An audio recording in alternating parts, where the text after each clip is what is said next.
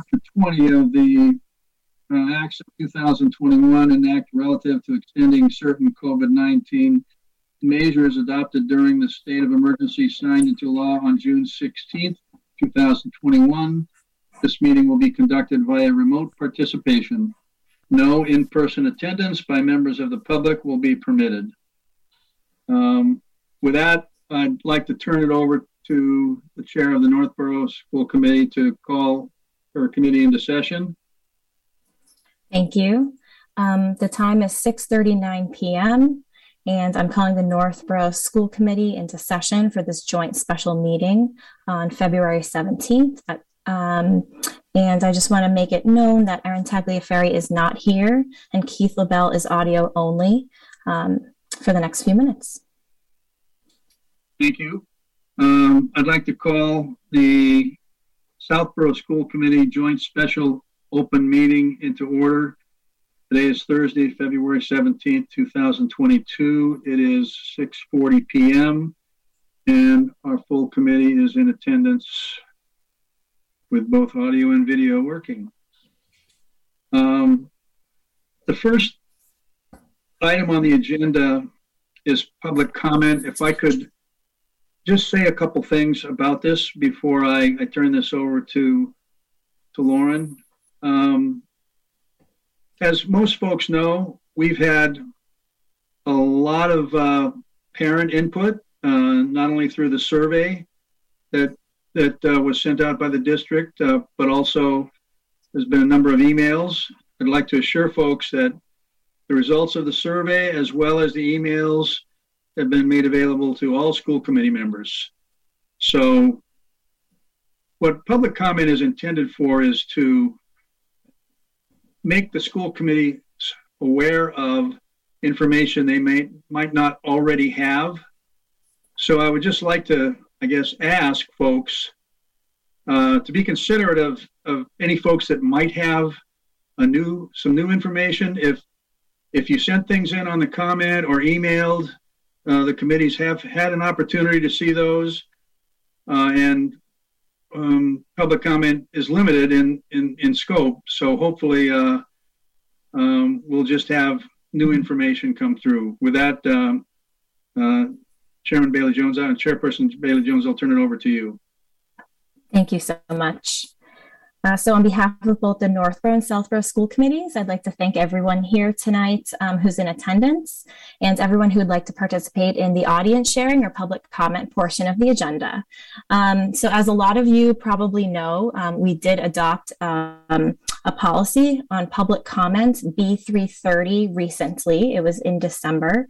Um, so I just want to go over a couple of those guidelines.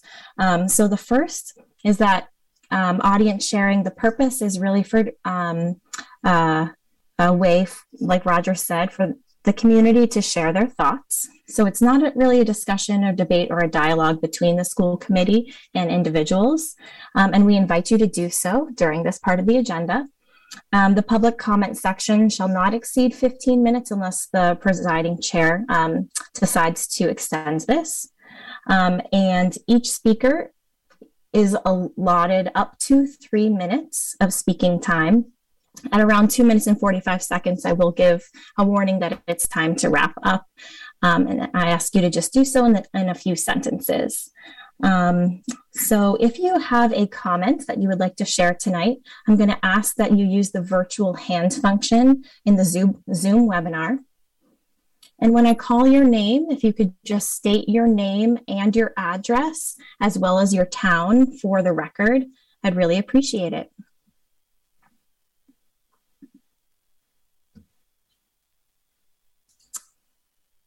All right, so we have a few people who have their hands raised, and it looks like, let me just extend my screen. See someone named Kevin. Kevin, Yep. You are welcome to speak. Thank you so much. Can you hear me? I can. Thank you. Great. Yeah. So m- my name is Kevin Robbins, and I live on Independence Drive. I have um, three, three, three kids um, in the fourth, first, and pre-K. So first, uh, thank you for letting me speak. I really appreciate that. I would like to state that I am for lifting the K through 8 mask mandate on February 28th. Two years into the pandemic, um, fortunately, now we are dealing with a completely different virus, Omicron, compared to the start of the pandemic. Several peer reviewed studies have demonstrated that Omicron is less efficient at replicating in deep lung tissue. So, luckily, it's evolved into what is mostly an upper respiratory tract virus. Next, I'd like to focus on the tools we have to deal with COVID. We have safe and effective vaccines. We have approved antibodies as prophylactics for the immune compromised.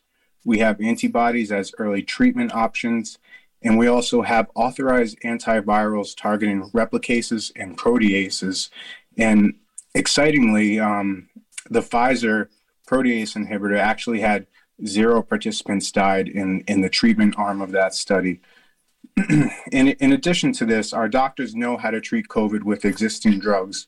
For example, using steroids to calm cytokine storm. In all, no one has to die from COVID now with these tools. And I'd like to emphasize we're dealing with Omicron, which is less virulent compared to Delta, Alpha, and the wild type. So, in regards to kids, I'd like to focus your attention on mortality data provided by the CDC. And for the sake of this conversation, I'll focus on the data for kids 5 to 11 years old, but generally the same trends are true for those 3 and 4, and as well as ages 8, um, 12 to 18 years old. So, from January 1st, 2020 until October 16th, pre kid COVID vaccination, there were 94 deaths from COVID 19. This accounts for 1, 1.7% of all deaths for kids 11, um, 5, 5 to 11 years old during this time period. 94. Okay. During a similar time frame pre COVID, about 22 months, more kids died from the flu and pneumonia, 154. That's more than 61% more fatal than COVID. So, now what are the other causes of death? And I'll present this data as a multiple of COVID death rates. Motor vehicle accidents are 10 and a half times more deadly to kids 5 to 11 years old. Suicide, unfortunately, six and a half times more deadly. Homicide, five times more deadly. And accidental drug overdose, about 1x. So it's on par with COVID 19. Sadly, I'm just yep. giving you the 15 to 20 second warning. Thank you. Sure. now, I guess I'll skip um, some other data, but basically, what I'm trying to emphasize is that, you know, we have to start looking at the real risk in society to our children. And we can't look at our kids as case numbers or viral vectors and something that may get adults or other kids sick. They're humans and deserve a bit of normalcy. Two years into the pandemic, our medical professionals have many more tools in the toolbox, and no one really has to die from COVID with proper treatment. And of course, as I stated earlier, you know, the rates of kids, um, you know, K through eight, the risk is absolutely you know it's almost zero if you look at the numbers. So it's really much much below flu. And and of course those other forms of death are are much much higher.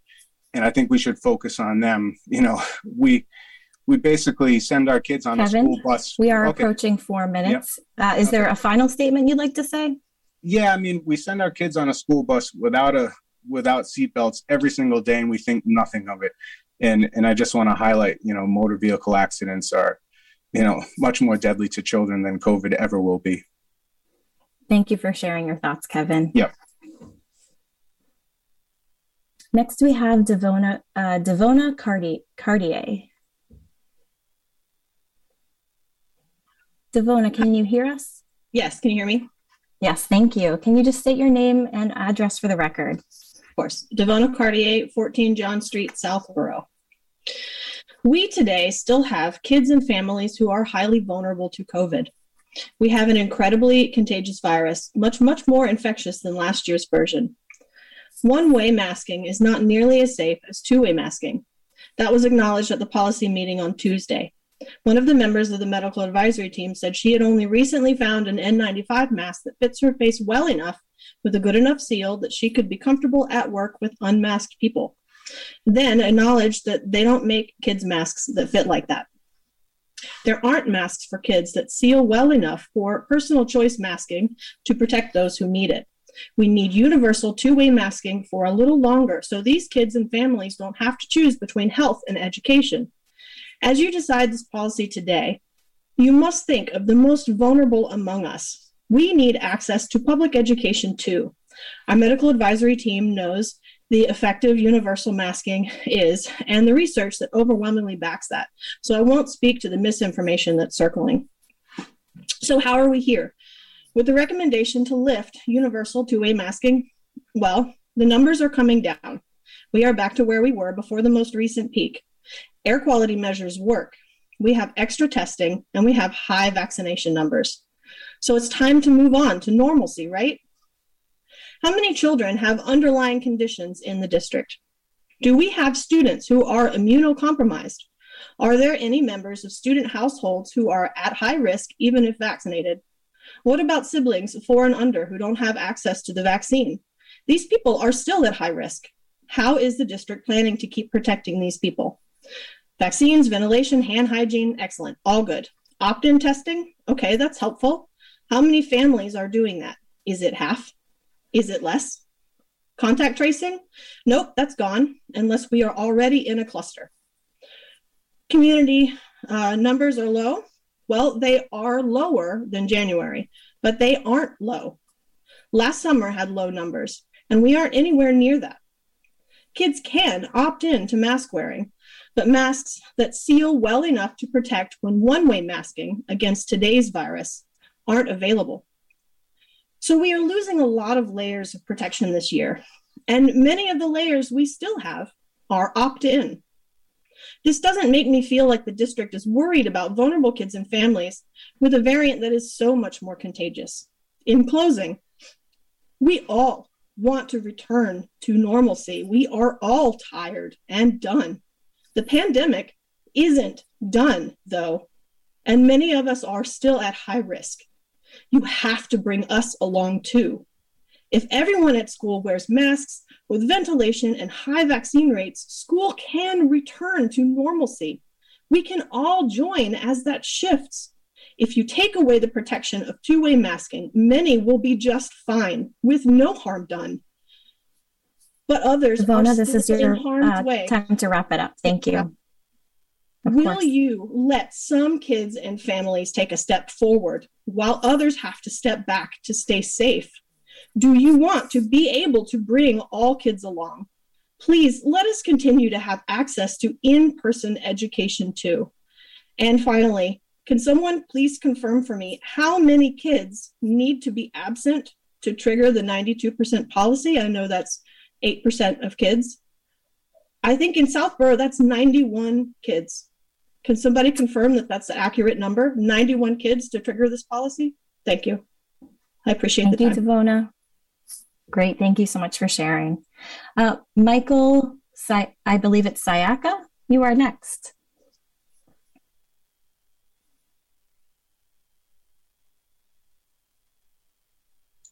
Michael, can you hear us? Hello? Yes, I can hear you. okay, you. All right, great. Thank you. Thank you. Name Thanks so much. Address, yes. please. Sure. Michael Shaka of Maynard Street in Northborough. Uh, I have four kids, and uh, three of them currently in the Northborough schools. And thanks so much for allowing me the time to speak here. Uh, I'd like to start by just saying that you know it's it's it's natural for a certain percentage of the population to be scared and uncertain of change. If we go back two years before the terms COVID and social distancing and masking and vax cards all became a part of our daily vernacular, you'll remember early on the cries of follow the science. Well, the jury's in. The data has come back and irrefutably has proven that the type of masks that have been overwhelmingly used by our population are largely ineffective.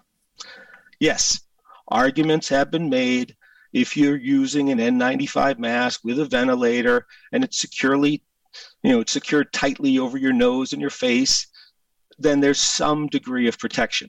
This, however, is almost never the case. I would dare say absolutely never the case when it comes to children of the ages of K through 8. It's simply not possible. It's simply not possible for them to maintain wearing a mask like that. They haven't been doing it, it hasn't been done, and frankly, it's not possible. in addition to the ineffectiveness of the mask types and the manner in which they've been overwhelmingly used, you must also recognize that having an object on your face as a five year old, as a seven year old, as a 13 year old, an object that constantly needs to be adjusted promotes one of the very things that every doctor will tell you not to do when it comes to protecting yourself from viruses and bacteria, namely, putting your hands near your eyes, near your nose, and near your mouth. This, coupled with the fact that there have been many, many studies proving that the concentration of bacteria on the mask can then lead to bacterial pneumonia, which is a far greater threat to the well being of children than COVID, and certainly more dangerous than the essentially benign strains that are currently circulating. So, given these irrefutable facts, beyond clinging to the false sense of security of having this mask on your face, we need to ask ourselves for what purpose would any intelligent person decide to continue a masking policy that has been proven to provide more harm than good? The time has come.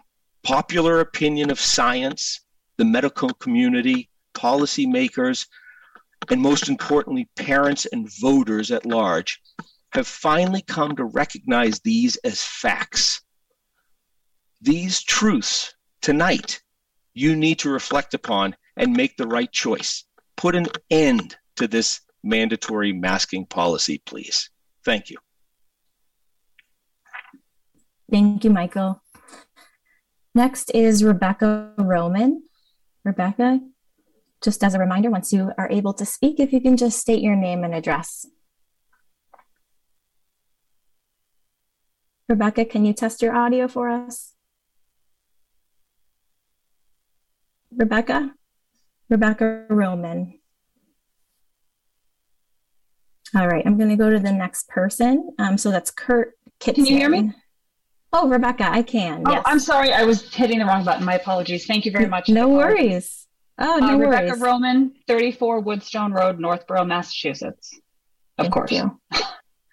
um, I want to take a minute and I would like to um, give a shout out to Kevin, who had brought forward some great statistics, and also to Michael. Um, I will tell you that I work in healthcare. It's my responsibility to follow this virus very closely as I've seen it impact many individuals. Uh, I will tell you that the individuals who I have not seen it impact are the ones that um, go to these schools. And I'm very pleased because I have um, kids in age groups between, you know, um, Algonquin all the way down to Lincoln Street. And um, last night's results of the committee uh, were wonderful. And I have two children who were celebrating vehemently, while I have a fifth grader who is sitting there questioning what's going to happen and I didn't know what to tell him. And I did send an email forward um, in advance, letting everyone know my concerns relative to my fifth grader. Uh, most importantly, how I, uh, with my husband, have weighed the risks and impacts of him potentially contracting this virus, which, by the way, he already did, or getting a resurgence of it, et cetera, versus the current problems that he's developing as a result of wearing the mask. And there's no question that wearing the mask has a much bigger impact on him in longevity as a as a result of um, being already um, sick with COVID, which, by the way, was a 24 hour um, discomfort. That would probably be the best way to describe it. Um, we've had COVID impact us personally as a family and have survived it. And I know that early on, uh, many individuals um, had their own challenges, but we're no longer early on we are two years past. We have, as Kevin had mentioned, many opportunities for treatments, many opportunities for protection. And in this instance, I, I would be um, remiss if I didn't recognize an article that just came out in the Globe today from the um, physician, Dr. Ashish Jha, I believe, from, um, I believe he's Brown University um, School of Public Health. And he himself acknowledged that there's such a rapid decline in the number of cases that are um, being recognized from February 9th even till now, there's at least a 42% decrease in the seven day moving average of positive tests. And I think we can all recognize, at least I get access to the statistics on a regular basis, the positivity rate and the hospitalization rate are on a rapid decline. And the hospitalization rate was elevated from a false number of statistics. I can tell you because I work in that industry. They were reporting um, hospitalizations associated with COVID because people would go in for hip replacement and unfortunately test positive as they were recovering. They weren't admitted for COVID. They just happened to be a patient that was in the hospital that tested positive. And I think the media throws a huge spin on people's perception of what the current virus that we're dealing with has as an impact on you personally. I support Rebecca, if you could just yes? wrap it up, that would be great. Thank you. I support people's options for choices.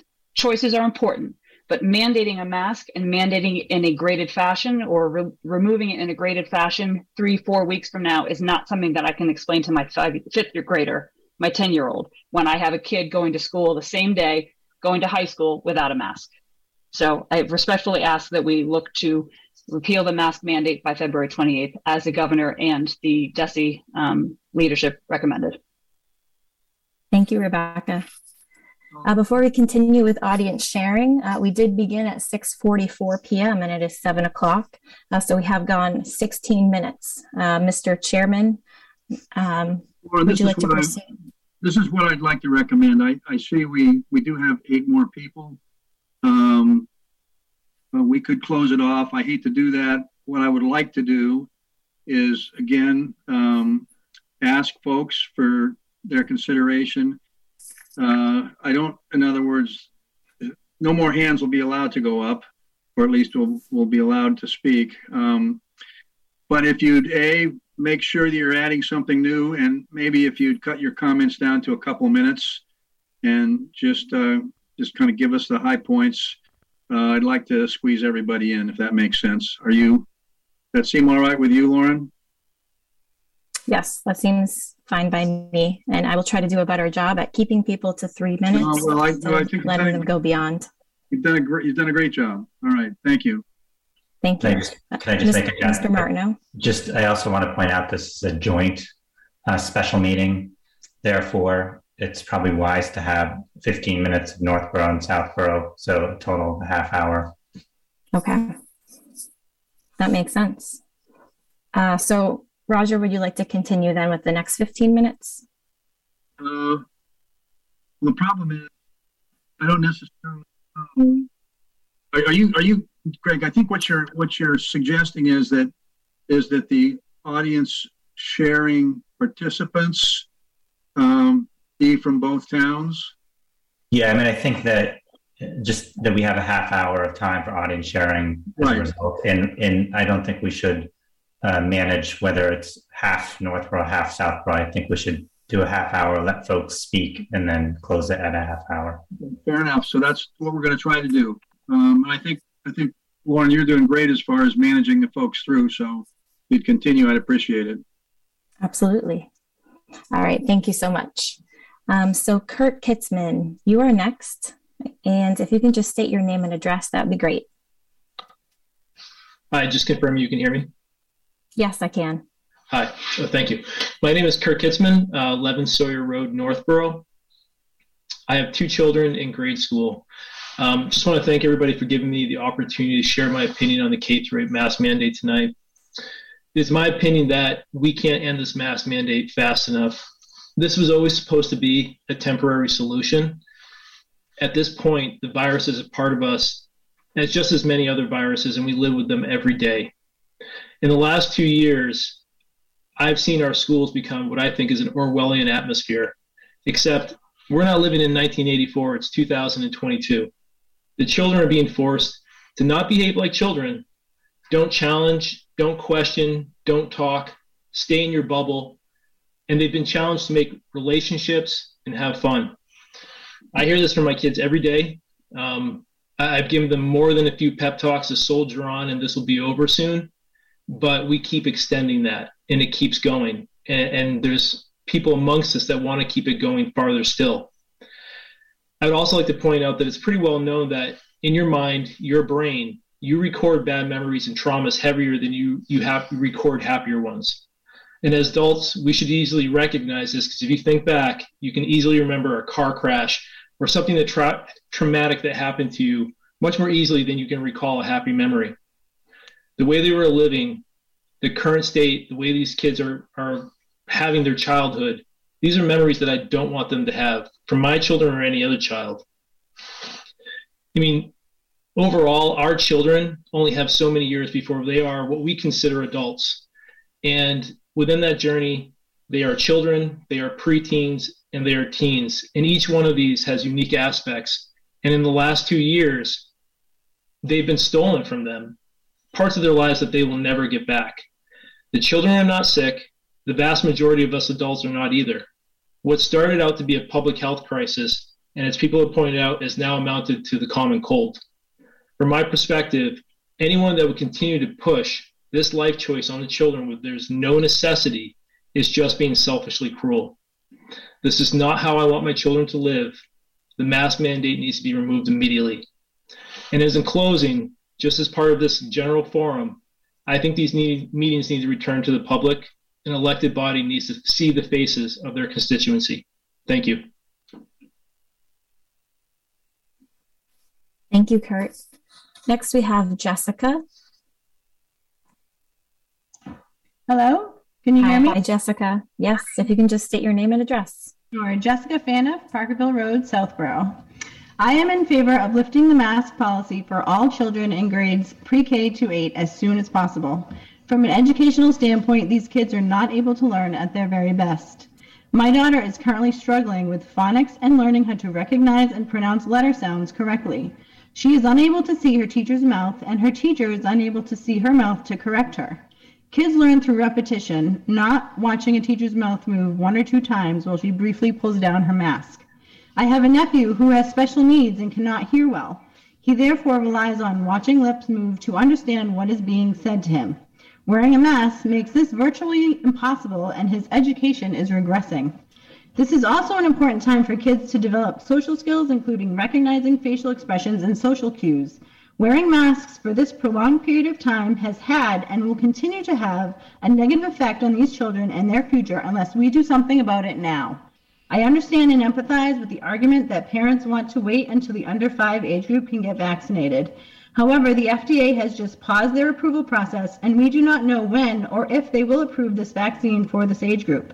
Under five year olds have an extreme low risk of severe COVID infection. Now, of course, we all wish the risk was at zero. However, nothing in life has a zero risk factor. We do things every day that involve risk and not even think about it. I would also like to comment to the parents that want to wait for this pre-K to eighth grade vaccination rate to get higher. I feel that the vaccination rate for our schools is plateauing. Parents who wanted to get their children vaccinated have already gotten them. Parents who are who are uncomfortable vaccinating their kids are probably not going to do it at this point. With the COVID cases plummeting and the overall low risk of severe infection to the 5 and up age group, what incentive do parents have to vaccinate now, especially when when the vaccine weans after a few months? The answer is clear to me, and the data is right in front of us. If we want our kids to have the best chance at learning, we need to make masks optional for all grade levels right now. Thank you. Thank you, Jessica. Next, we have Kristen.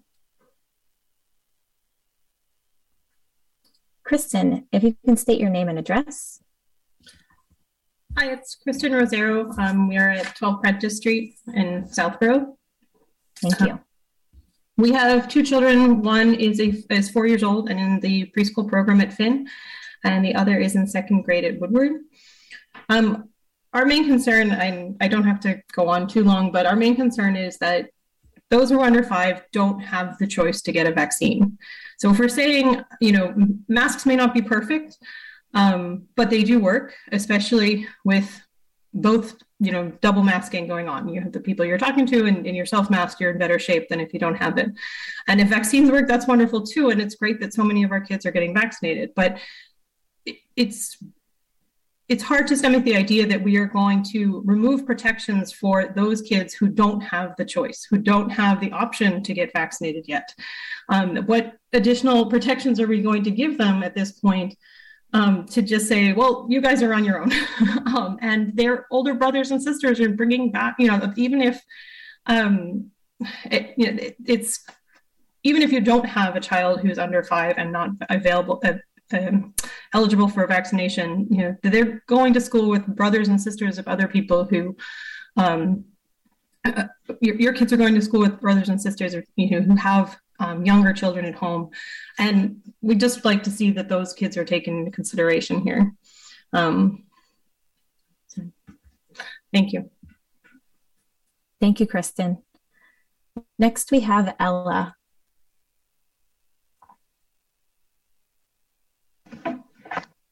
Hi, Ella. If you could just state your name and address, please. Yep. My name is Ella Krusman, and the address is 22 Weston Terrace in Northborough.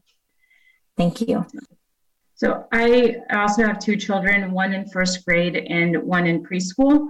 Um, my daughter attends a private preschool where masking has been optional at the parent's discretion from the beginning, as the EEC has allowed that. And there has been no significant spread of COVID, even when de facto every single child has been a close contact if someone else got COVID from a sibling. We, I, you know, she did, and obviously she's not vaccinated my son, who's in first grade at Peaslee, is sitting next to me and he's asking me every day, when are the masks going to be done? He told me he can't breathe in a mask. He's it's distracting because he has to take it on and off, on and off, on and off all day. That defeats the entire purpose of having a mask. The cloth masks don't fit well, they're not comfortable, and it's t- completely distracting from the education you know, they're taking them off and touching their face and touching the masks for recess, snack breaks, water breaks, and you know, any other time it's just bothering them on their face. I've noticed that he doesn't drink water regularly because taking off his mask to take a sip of water has become a problem. And in all of that to say is we can't say at this point that masking is simply an inconvenience. It does cause harm. It's harder to learn how to read. It's harder to connect with the teachers and other students without seeing their facial expressions. And it makes it harder for active kids to be active. Uh, you know, at this point in the vaccine, we're no longer, sorry, at this point in the vaccine and the pandemic overall, while it is the variants are emerging as more contagious, they're also becoming less severe, and children have the entire time been barely impacted by it there's no reason for masking to not be an individual decision made for by each family for their own risk factors. Thank you. Thank you, Ella. Next, we have Karen.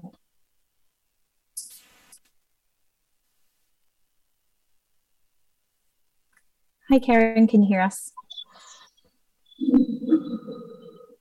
Oh, sorry, guys. This is Karen. Oh. Can you can you hear me? Yes, is, uh, now I can. This, this is Casey Karen's husband. I thought she had, uh, or I had a separate login. My apologies. So I guess I'll steal no her, her time. Uh, sorry for being breathy here. I'm trying to be efficient with talking about health and working on my health. So thanks for giving me the couple of minutes. I'll try not to make you ask me to, uh, to cut it off short. Um, no worries. And Casey, if you could just state um, your full name and then address, that would be great. Yeah, sure. Yeah, Casey Clark, 16 Fiddleneck Lane, and I'm here in Southborough.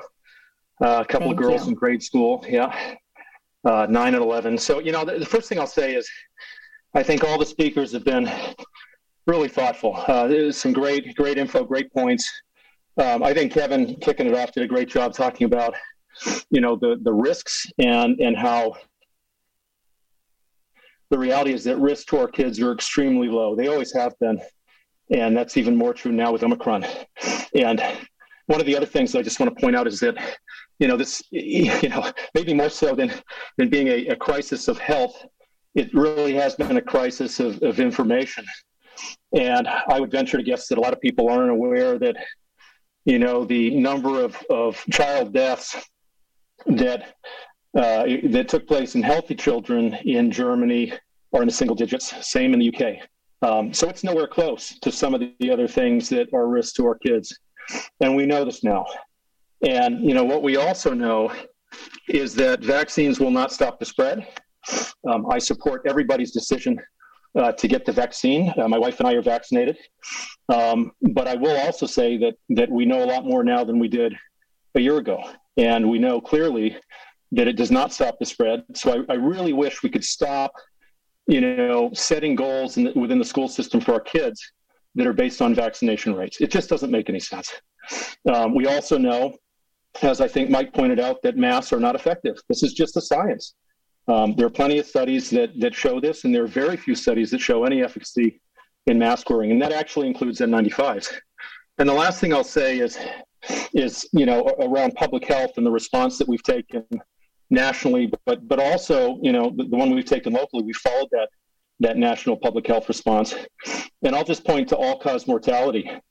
And I, I would also venture to guess that that very few people realize that all cause mortality is higher in 2021 post all of these interventions, including vaccine and masking, than it was in 2020 when we had no uh, effective treatment options, at least not any treatment options that were that were mainstream.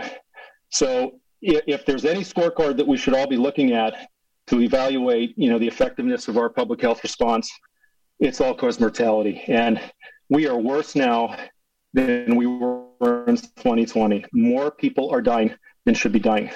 So um, we need to pivot and, and focus on broad health. How do we keep our kids healthy? How do we build up their immune systems? How do we keep them active? Um, and you know what? Masking is is not an effective way to do that. That that may actually leave them more vulnerable than uh, than than the good that it does. So that's all I have to say. I hope people consider that. And uh, again, just keep in mind that uh, there's data that's been out there for a long time, and it's not necessarily going to be spoon fed to us. We have to we have to go find it. So uh, thanks for for listening. Appreciate it. Lauren? Thank you. Thank you, Casey. Yes. Um, Lauren, I, uh, we're going to have to cut it off. We're over 30 minutes now. Um, I'd also Uh, like, Absolutely. I'd also like to thank folks for their comments. Uh, and we're going to move on to the next agenda item, which is the face covering policy. Um, policy A170. Um, so I think I'm going to turn it over to Superintendent Martineau to uh, provide a presentation and uh, and move move forward from here. Thank you. And before I begin um, a brief overview and providing some context, I would ask that the members of the medical advisory team who are waiting as attendees in the audience raise their hand if they're going to join as panelists. That'd be very helpful. And Dr. Ryan Horn will promote you as panelists um, to answer any questions that committee members may have.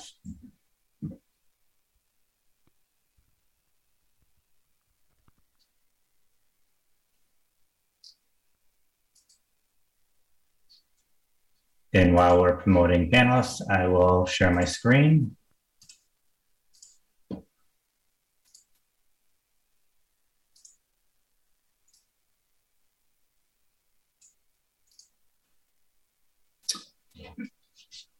I just want to begin this evening by sharing that uh, Mary Ellen Duggan, who is the wellness coordinator and nurse leader, um, is not able to be in attendance this evening. Um, Mary Ellen has been instrumental in um, helping provide leadership throughout the district um, throughout the past two years. Um, she's not able to make it because she had prior plans before the meeting was scheduled. So um, she wishes she could be here, but is not. And we have members from the medical advisory team who are able to answer any specific questions committee members have. So the first thing I would just want to acknowledge that we've been very fortunate as a community. Um, from the very beginning, we've had a medical advisory team um, who are represented on this slide, um, who have provided ad- advice and guidance, who have helped us understand the research, the data, and the science. Um, and they have been instrumental in leading and providing advice to the district to help us make um, the best decisions with the data that we do have. So, in terms of the medical advisory team, has met weekly um, for the past 24 months. They've been on call when um, we've had specific uh, cases and we need specific advice. Um, and part part of the medical advisory team's work um, when making the recommendations um, has really been looking at case counts and trends at the local level, the town level, the state level. We also look at absenteeism rates, students and staff, the vaccination rate. Um, they also examine clusters of cases, um, examine in school transmission, and then other factors such as wastewater data, hospital capacity, and deaths. So, in terms of evaluating case counts in our schools, um, this is a look back since September um, to um, February 16th, 2022. And as you can see, the case counts have been re- relatively low up until um, mid December when we definitely saw a um, increase in number of cases, um, most likely as a result of Omicron.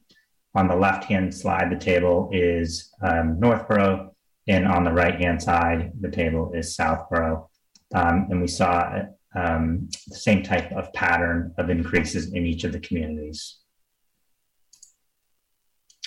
Also, in terms of the case counts in the town, so when the medical advisory team looks at the town-wide data, um, we the medical advisory team observed a similar pattern um, to what was happening in our schools, um, and approximately the same time frame. So we saw an increase um, in December, um, and then January, early January, and then we um, saw a, a decline throughout the month of uh, January and into February.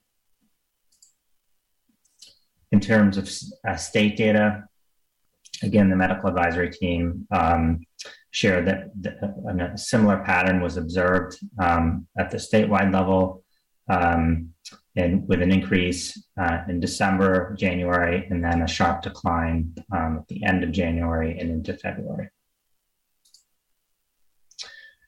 Also, vaccination rates. So, as we look at vaccination rates in our two communities, um, you will note that um, at Melican it's 77%, and then Lincoln, Peaslee, and Proctor and Zeh, it ranges between 67% and 55%.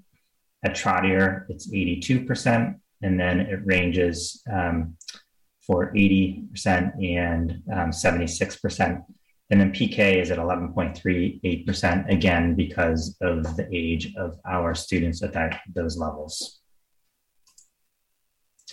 So one of the things we've been monitoring very closely um, since September, and absenteeism something, is something that we monitor on a, a typical year pre-pandemic. We watch it very closely to look for patterns and trends on average, we um, have a daily average attendance of anywhere between 95 and 97 percent. Um, and one of the things that we've done is we've looked at daily attendance um, the month of um, certain weeks throughout the year, but in particular in December, uh, in January, uh, and into February. Um, at the middle school level, from 127 to 22, um, we had nine cases and average daily attendance of 94.4 uh, in Northborough. And then at the elementary level, 22 cases and an absentee, a daily average attendance of 96.1. Um, the next week, we had one case in Northborough at the middle school level, average daily attendance 97. The elementary level, we had 23 cases and 95%. And then lastly, the, the week of February 10th through the 16th, at the middle school level, we had two cases, an average daily attendance of 95.5, and at the elementary level, seven and 95.9. And then in Southborough, um, the middle school, two cases, average daily attendance 97.6 for the week of 127 to 22, 15 cases at the elementary level, and then 96.3.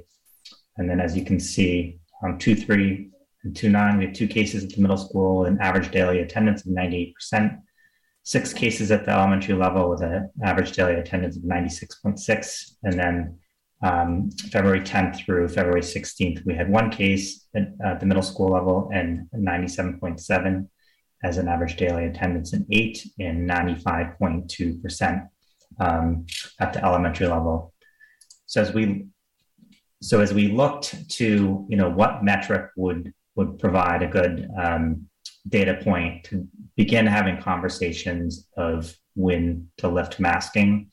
Um, over the course of the past year and year and a half, Uh, we've attempted to apply many metrics, but the metrics uh, failed over time. When we actually looked at using that metric, um, the data changed and then the metric was no longer valid.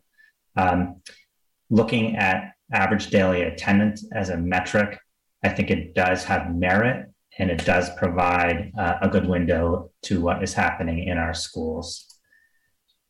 So quickly, I'll look at um, the average daily attendance over um, the past um, 24, 23 weeks. Um, and if you look at, and this is Northborough, if you look at um, Melican, you know, we've had pretty strong attendance rate. And then, as you can see, middle of the, uh, December, um, when we started to see increased cases of COVID 19 through um, January, um, we saw attendance drop below 92%. Um, and again, what we're seeing now is an uptick in attendance, average daily attendance, and now we're back up to 96%. At the elementary level, again, um, we've had pretty strong attendance. Um, if we look at 92 as kind of a, a metric, a barometer of when we should start looking more closely, um, we had two instances, um, one in October and one in November, where we were hovering around 92%. Uh, and then in December through um, mid January, we were below 91, 92%. Um, and then in December 23rd through um, January 12th, we saw um, our lowest attendance between 86.9 and 80.6. Unfortunately, we're seeing that um, come back and rise. So our daily average attendance for the last week was 95.9. Convert um, also in Southborough, when we look at the cases, again, we've had strong daily attendance throughout the year. Um, using that 92% threshold, um, we were close um, in November. We were at 93, and in um, November also, 11 November 18th through the 24th, we we're at 92.5. And then in mid December through um, mid January, we saw our average daily attendance uh, drop below 92% um, at the middle school.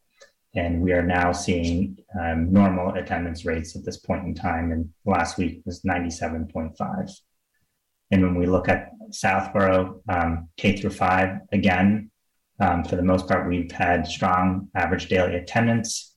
We had one week in November where we dropped below um, 92. And then again, similar to Northborough and Trottier, we saw in mid December through mid January, our attendance uh, de- uh, decrease. Um, and again, a, a, lot more absences. But again, we're back to uh, more typical average daily attendance as of um, February 16th. So one of the um, conversations the medical advisory um, discusses, again, using average daily attendance as kind of a metric to begin to have conversations and look more closely at the data. Um, so when the school committee reviews um, the recommended policy this evening, um, a key component to that policy is looking at average daily attendance over a three week period. Um, and if the average daily attendance over a three week period drops below 92%, um, basically it triggers a set of procedures to look more closely at the data. Um, it does not trigger um, making masks mandatory. It triggers a conversation and a closer look at the data from our team of experts. So again, absenteeism, which I just reviewed, um, you know, we had we did we have had weeks where attendance has been low, below 92%. Um, Melican was five weeks, 12, 16 through uh, 119. Trottier weeks paralleled that to Melican. Northborough Elementary was six weeks, 12 2 to 112. And Southborough Elementary, we had four weeks, which was 11 18 through 11 24 and 12 16 through 1 5. So I think it's important to talk about um, what happens if the mask requirement is lifted. Um, so I think in accordance with DPH and DESE guidance, um, I think there's still strong recommended recommendation that unvaccinated individuals continue to mask. Um, and that the medical advisory team and the district will recommend that immunocompromised individuals continue to mask. Um, the medical advisory team and the district will recommend that vaccinated close contacts wear a mask while indoors uh, for 10 day, uh, days after exposure. And then lastly, recommend that those who have symptoms and have tested negative wear a mask until their symptoms resolve. I think in terms of um, what requirements will uh, remain in place if the mask mandate is lifted, um, first, um, we have to follow DPH and DESE guidance. And currently, um, the district is requiring those returning on day six from isolation or quarantine to mask. Um, masks are also required to be worn on the bus per uh, the Department of Elementary and Secondary Education guidelines. And lastly, um, it's required that masks be worn in the health offices of each of the schools.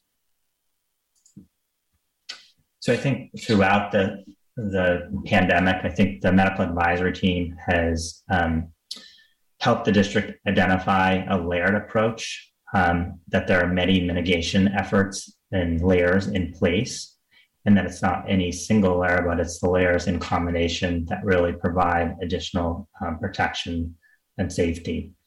Um, so as we look at the layers that will remain in place if the mask mandate is lifted, and that is um, making sure that we have uh, good air quality. Um, we have HEPA filters in all the classrooms. Um, we have our HVAC systems um, exchanging air at the highest rate possible. And we also have asked our faculty and staff to leave windows cracked so that there is um, air exchange. Also, we have, um, again, it's important that we have uh, good hygiene, so good hand washing practices uh, amongst our faculty, staff, and students, and uh, making sure that faculty and staff and students and families are monitoring symptoms, and that if a, a student has symptoms, that the family keeps the child home um, as an extra precautionary measure. Um, we also have um, testing. So we had pooled screening that's available once a week. And we've also added um, antigen testing as another option of testing each week. So families have an option to test uh, twice weekly um, with the current requirements. So, what have we changed? Um, so, we have changed um, some distancing and group work is allowed. So, during uh, mid December, we did um, go back to a more restrictive environment um, to try to stop the spread of Omicron. We are now back to more normal um, classroom environments where group work and um, grouping of students is um, is back to normal. Um, contact tracing, as we know it, um, ha- has changed per DESE and DPH and, and the medical advisory team and Mary Ellen and her team are continuing to monitor for clusters of cases. And what we've added, so again, we continue to um, provide weekly pooled screening on Mondays and at home antigen testing on Thursdays. And um, this is a district requirement. We require a negative antigen test to return after shortened five day isolation. So what we've continued to HEPA filters, as I mentioned, windows open, hand hygiene, um, again, symptom checking of all faculty, staff, and employees and students, and stay home. And then screening is available. So those are the, the main mitigation efforts that would remain in place um, if the mask mandate was, was, is lifted. Also, I think that it's important to note if the mask mandate is lifted, that masking is a choice so many families and many uh, students will choose to continue to wear masking, and many families and many students will choose not to. And I think it's really important that we uh, continue to promote um, the choice, um, making sure that an individual's choice to mask or not mask is respected by all. Um, and as a leadership team and principals and educators, this is something that will be um, making sure that we instill in our students as we do in a normal environment. So, in terms of the medical advisory uh, team's recommendation, um, I'll read the recommendation and I'll stop sharing my screen and uh, open it up to questions. So, the recommendations of the medical advisory team are to promote the health and safety of all students and staff and ma- uh, minimize the negative impact of COVID 19 on students' education and so- social emotional well being. The medical advisory team unanimously supports the recommended draft of the Southborough Northborough School Committee face covering policy, which outlines criteria for lifting and reinstating the face covering requirement. Over the past three weeks, the average daily attendance rate has been greater than 92% and steadily um, trending up. At the same time, we have witnessed a steady decline in cases in the schools, in the towns, and in the country and state.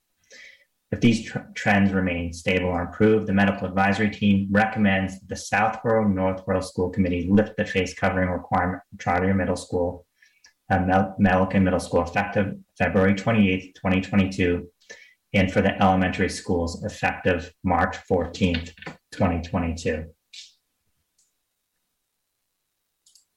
And the district supports um, the medical advisory team's recommendation as well. So a lot of information, and we have our experts here this evening to uh, uh, answer any questions that you have. And I just will share there have been many debates and many conversations around um, off ramps, on ramps, um, masking, not masking. And I can assure you that um, the medical advisory team and the district, we want to um, move and remove these mitigation layers as quickly and as safely as possible. Um, that is our goal. There is no intention to keep these in place longer than we have to. So at this point in time, I will stop talking and turn it over to Lauren and um, Roger to facilitate questions. Lauren, um, would you like me to to go ahead and lead this discussion? Yes, thank you, Roger. And, and my, uh, I, I, was remiss in thanking you, by the way, after we completed the public comment. Uh, thank you very much for leading us through that. That was very helpful. Of course, uh, you're welcome. Okay, so Kelly, I see your hand up. Thanks, Roger. Um, thanks, Greg, for the presentation. Um, I really appreciate it. So I have a couple questions. I wrote them down looking at the things, but um, I don't know if you'll be able to answer them or if one of the medical advisory teams will be able to answer them. But um, the 92%, I was confused with how you get 92%. And is it all the schools? I noticed that some of the numbers uh, for 92%, it was five cases versus other times 92% was 59 cases. So is it the idea that there's 59 cases, but not all those people were absent? You know, Yes, I, I think- I didn't know. Yeah, so I think it's it's um, average daily attendance across the district um, over a three week period. The ninety two percent um, triggers the convening of the medical advisory team to analyze and look at the data. We might be at a ninety two percent average daily attendance rate over a three week period for nothing related to COVID 19 Mhm. However, it's a it's a trigger to actually convene the medical advisory team and, and look at the data more closely to see what's happening, and also um, kind of look at other trends of data outside of just average daily attendance.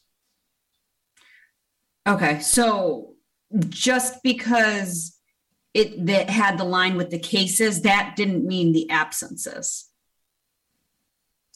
Those were the cases that week. Those are the cases, and then separately there's a percentage rate. So that's it. So then the other thing about the 92% is does it make sense, especially in Northborough when you're dealing with four different schools?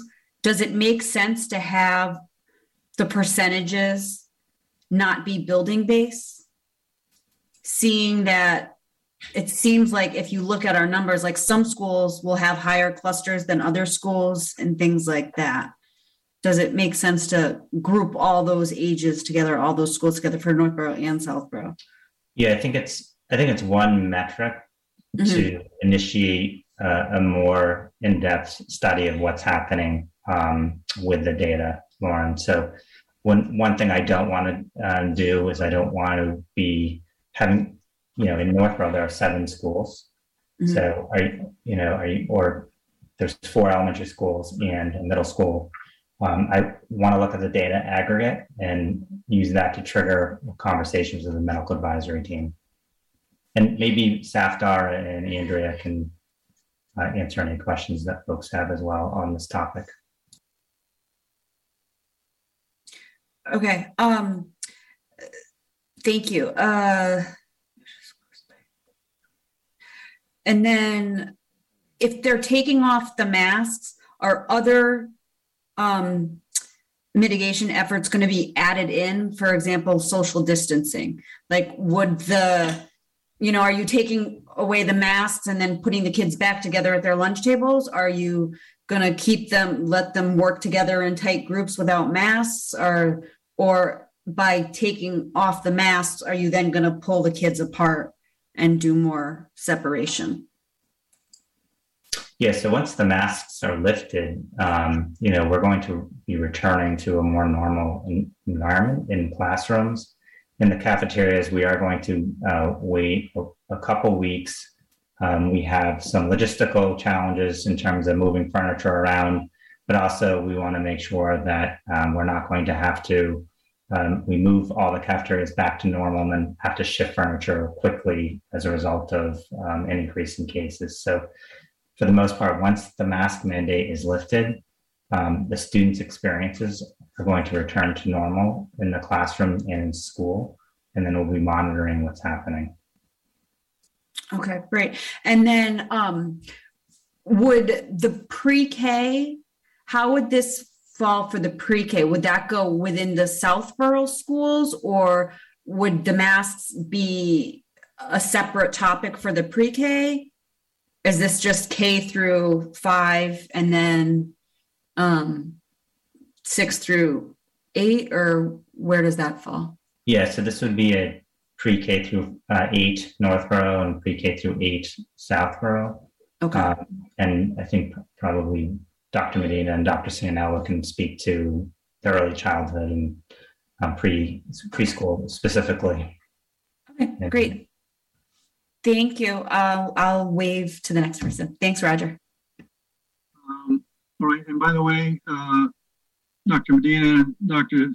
Scanella, I will try to keep my eye open to see if your hand goes up because clearly if it does, you know, I'd move you right in for the next comment. So feel free to, to jump in. Uh, next, I see Joan Frank. Uh, thanks, Roger. Thanks, Roger, and also to Lauren. Thank you very much. Um, I'd just like to thank the parents that uh, spoke before the beginning of this meeting. And also, I see that we have 150 participants out there watching this most important meeting, which is up there with the most important meeting we had back in September of 2020 uh, when we were reopening schools. My question for you, Greg, is because the kids are going to have to have masks on the bus first thing in the morning when they enter, when they get a dismissal. Also, because they're going to have a mask when they go into the health office. I know there's many kids that have to go in at different times for medications or when they get sick or they need medications, inhalers. Will we be, and I'm sure the answer is yes, how are we going to be supplying masks because we have now kids of a different age level than the regional um, how are we going to be supplying masks to them in case they lose it during the day? They get up in the morning, they're in a rush, they go to the bus stop and they don't have a mask. Will we have, will the bus drivers, do they have to have mask on? You know, it's a federal law mandate. Do, will there be masks there? Will there be extra masks at the nurse's office? So yes to both those questions, John. Well, I know Keith works closely with NRT to make sure that our bus drivers have the materials and supplies and PPE they need. So there'll be extra masks on buses, and our nurses in our schools will have a supply of masks for students who enter the, the health offices. Okay. And then my last one is that I think it's very important is that at the policy meeting where I attended as an audience member, on Tuesday, uh, also you had asked for, besides the MAT and their feedback, you had also asked the Teacher Association's presidents, uh, David Finnerman from Southborough and Peter Olson from Northborough. Um, I took the notes down what they had said, the, uh, how they felt, uh, what was their feedback. But Greg, I didn't know if you wanted sometime at the conclusion of this, I think it's very important for the people to hear what David Finnerman and Peter Olson had to say. I did take notes, but um, I think it should come from you if you, and I'm sure you remember what they said. So I can share that I did ask if they'd like to be promoted as panelists, and they said that I could speak on their behalf. Um, so uh, Peter Olson, who was uh, the president of the Northborough Teachers Association, uh, made a simple statement and basically said that um, the association supports the recommendation of the medical advisory team and shared that the medical advisory team has made great decisions um, throughout this pandemic um, and they don't plan on um, taking any turns in direction. So they support the recommendation of the medical advisory team. Uh, David Finneran, who is the president of the Southborough Teachers Association, um, paralleled those comments and basically said that um, support that the Southborough Teachers Association supports the recommendation of the medical advisory team. Thanks, Greg, because I think it's very important for the parents and also the other board members to hear um, their words of wisdom and their recommendation. Thank you very much.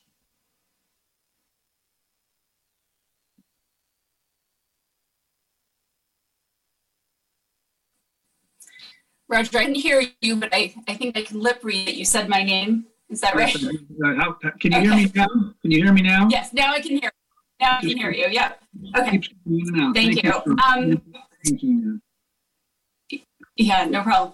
Um, okay, so first, I just would like to thank everyone who spoke at the beginning of the meeting for their comments. I think um, I just really appreciate the thoughtfulness of everyone's comments and um, and the tone. I, I think that, you know, we've received a lot of communications from the public about this topic, and I just really personally appreciated the respectful, um, sort of thorough tone of everyone's comments. So it's been, um, it's been really nice to see.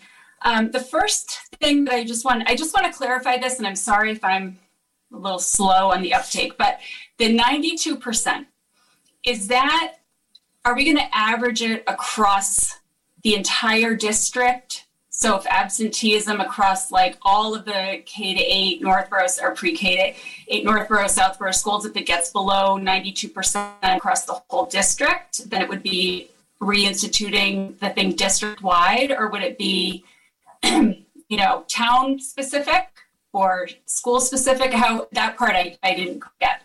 So it would be uh, pre K to 8 Southborough specific um, in terms of looking at daily average attendance. And again, it, it doesn't implement uh, the adding of the face masking requirement. It, it requires a process to be in place, which convenes the medical advisory team to look at the data more closely um, to determine, you know, what's happening, if it's something to be concerned about, and to make a recommendation around what do we need to do next, if anything.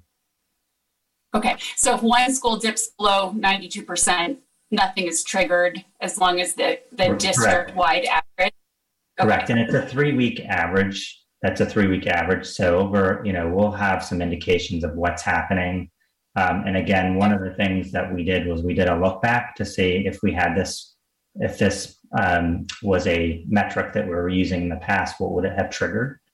Um, and in every instance, when we saw an increase in cases, um, we saw a decline in in, in attendance.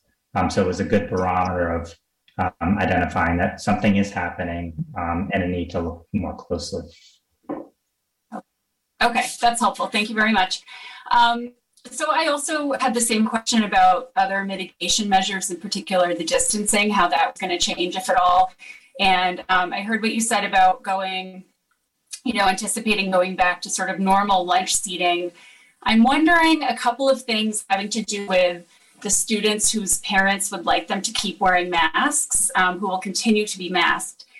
Um, I, will the seating at lunch be any different for those students? Will there be an option for them to sort of maintain distancing since that would be sort of the one scenario where they would need to have their mask off while in the building. Is that something we've thought about, or I don't know if that's yeah, so it's so I think operationally we've had some preliminary conversations around the cafeteria. Keith, I don't know if you want to kind of share our thinking, um, and then I think you know we need to work with our principals to see if there's an opportunity to have uh, spaces where children can social distance if that's something that would make them feel more safe. Yeah, I, I, would echo that. I think it is very much in the planning stages and thinking through what we would be able to offer and how we'd be able to do it. Each school is a little different, and I know the principals, and certainly I will engage in those types of conversations. I, I see in no way that we wouldn't provide uh, some type of opportunity uh, for students, like we would for any scenario, to feel more comfortable, uh, especially while at lunch. So that'll be part of the planning that we undertake in the next couple weeks. Okay.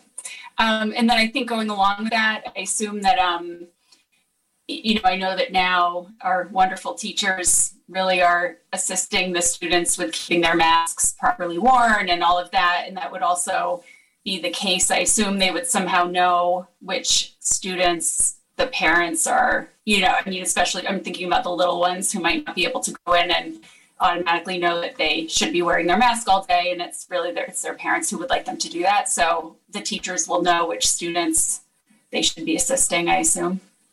Yeah i mean i think we've had some preliminary conversations with you know do, do, teachers keep checklists of parents who want their kids to wear masks? So it's really it, i don't think it's um,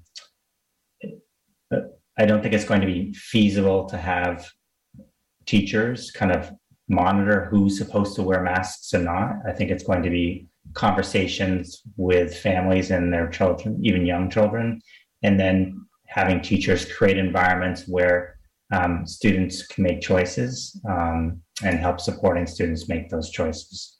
Mm-hmm. Okay. Um, and my, my last um, question for now is could somebody speak to the recommendation to delay the lifting of the you know the the change until March 14th for the K to K to um, five. I saw that in the presentation, but I don't think there was any sort of rationale articulated at this point. So that would be helpful to hear. Thank you. Okay, I can start with that. Um, so I think one of the main reasons would be is to give our younger students more time to prepare for this significant change um, they're going to have to learn how to be an environment um, and be taught in a developmentally appropriate way why some students might be wearing masks and why some may not be, and how to understand that difference.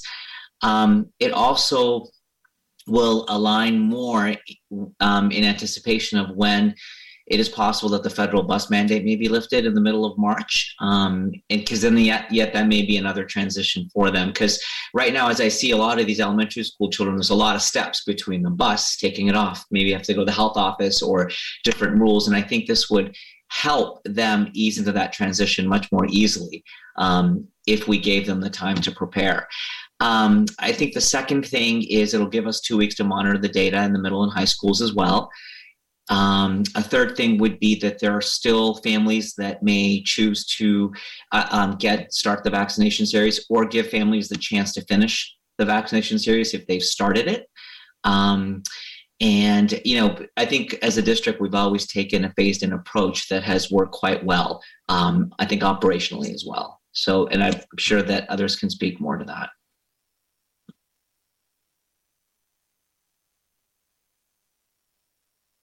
All, all set? Okay, Jan?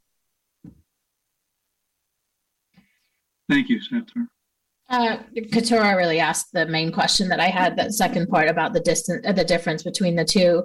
I'm wondering, can is there any research or um, data that we can look at, or that you guys can talk about in terms of other districts um, or communities or other countries where they have either kids have never worn masks or where they have removed masks and what has happened in terms of spread and infection rate. Um, as I'm just curious if there's any data that we have on that.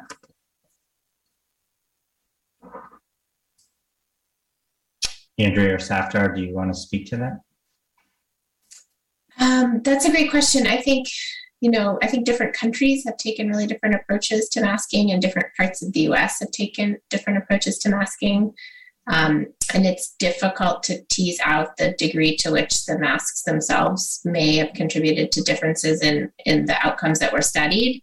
Um, additionally, the outcomes that were studied are often really variable. So, oftentimes, you'll see reports of um, case counts in the school, for example, but it's really a marker of case counts in the community. And oftentimes the masks were almost always last year, the masks were combined with sort of full package of intervention that, that Mr. Martineau laid out. Um, so um, a lot of the European countries have had kind of a more flexible masking approach overall, where they take them off and then during surges put them back on. Um, and they do mask kind of differently by age group and grade level.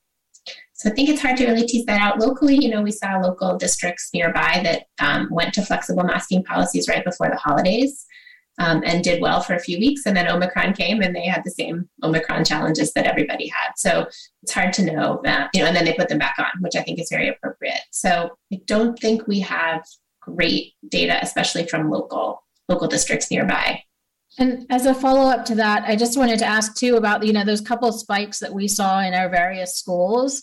Did those spikes reflect spikes in our community rates too? In other words, do we think that the fact that kids were may have been wearing masks um, helped at all? Did you know did not make much of a difference? I guess so. I'm saying like if they parallel the community rate, yet um, that would be one thing. But if they're higher or lower than the community rate, that might say a different thing. I'm not sure if I'm being clear, but I'm just wondering if if those spikes. Yeah, I know what you mean. I don't think we have really the data to kind of tease out whether there was an additive effect compared to what was sort of being seen in the community at the same time. Um, so you know, was there? Did it only reflect the community rate? Was there some safety from being in school with masks on or not? I think it's it's um, kind of too hard to tell. Most of the peaks, though, did kind of follow the state and town peaks, but whether there's a difference in the magnitude of them, I think is difficult to tell. Thank you. The only thing I would add is that the districts who have lifted their mask mandates are at the high school level. Um, the mask mandate at the DESE level expires on February 28th. So, really, I'm not aware of any elementary schools that have the 80% vaccination rate and have received DESE approval to lift masking. So this will be um, kind of the first data set that will be uh, gathering around elementary students and and they're for most the most part in the, the middle school as well. Will we be able to look at the data to? I mean, I guess later. I just I am just interested in data, but um, of like the different vaccination rates. So, for example, some of the Southborough schools have a lot higher percent vaccination rates than Northborough schools. Will we be able to see if that impacts what happens after masking? Let's take yes. Thank you. I, I, will also add that I think in terms of um, the spread that we we've seen um, with students and, and, families and Safdar and, and, Andrea can speak to this better than I can was really uh, family transmission um, you know, it wasn't necessarily in school transmission. A lot of transmission was happening within the family. Um, and that's what Mary Ellen was reporting, um, where we saw the spread happening for the most part. Yeah, I mean, I think that's absolutely true. And not only in our community, but I think in most cases when pediatric cases were tracked, the majority were were from household contacts. So I think our district mirrored what we saw in other parts of the state.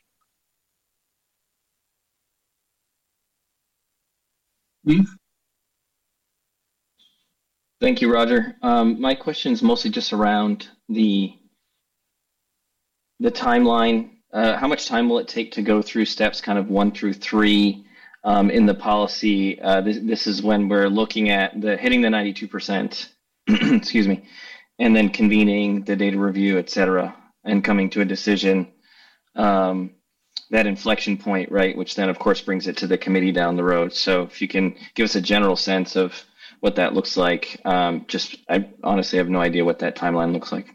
Yeah, so that work has already taken place. So we've already convened the medical advisory team and kind of looked at the data that, and basically the medical advisory team's recommendation is after a review of that data. Um, so that has taken place already, Keith, uh, for the recommendation this evening in terms of future, um, you know, I think I think in reverse, Um, when the daily average attendance does um, go below 92%, the medical advisory team convenes um, and then after examining other data sets determines that we should put uh, masks back on for a period of time the gives the superintendent the um, permission to put masks back on until the next special school committee meeting um, that needs to be scheduled and at that point in time data and a decision and uh, information would be presented for the school committee to make a decision around either to keep masks um, on or to um, not continue yeah, I guess I probably didn't state my question clearly. About how long does it take to go through steps one through three? A meeting, I would say. so not long. I think he means like one day, two days, like a week. How so? The medical advisory team has been very responsive in terms of we call them, they're able to convene rather quickly. So um, you know, if Mary Ellen needs to convene the medical advisory team to review all this data, um, it can happen, you know, in a, a less than a day. Okay. It, will you continue a standing meeting through the end of the year? Is it weekly at the moment, Greg? Yes, every Tuesday. Okay. That's helpful. Thank you.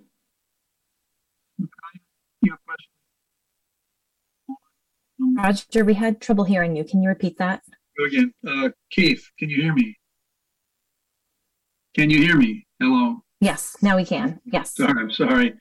Um, what, Keith, were you also asking about, for example, the time it takes to post a school committee meeting, for example? Because we know that takes 48 hours. Okay, you were not. Oh, steps okay. one, steps one through three are un, were unknown to me. Greg has spoken to it at this point, Roger. But how long does it take to convene, data review, etc.? And I think I have my answer to that. All right. I'm sorry. Thank you. Lauren? Sorry. Thanks, Roger. Uh, my first question is either for Dr. Medina or Dr. Ciaranello. Um, so I'm curious, um, I, I, know that in the um, survey from the staff um, and also from families, uh, a common theme I saw was, um, you know, worrying about February 28th being right after February break. Um, and so I'm curious, uh, you know, I think, you know, as an educator myself, I think we sort of think, oh, like right after December break, we sort of saw that big wave, right? And we saw a dip in attendance. So my question is, and it, maybe it's hard to answer, but, you know, with Omicron um, being the variant currently, uh, do you think that the holiday break had an effect on that attendance rate with um, more cases? Uh, or do you think, regardless of having a break or not, the rates would still have been pretty high and attendance rates would have been pretty low?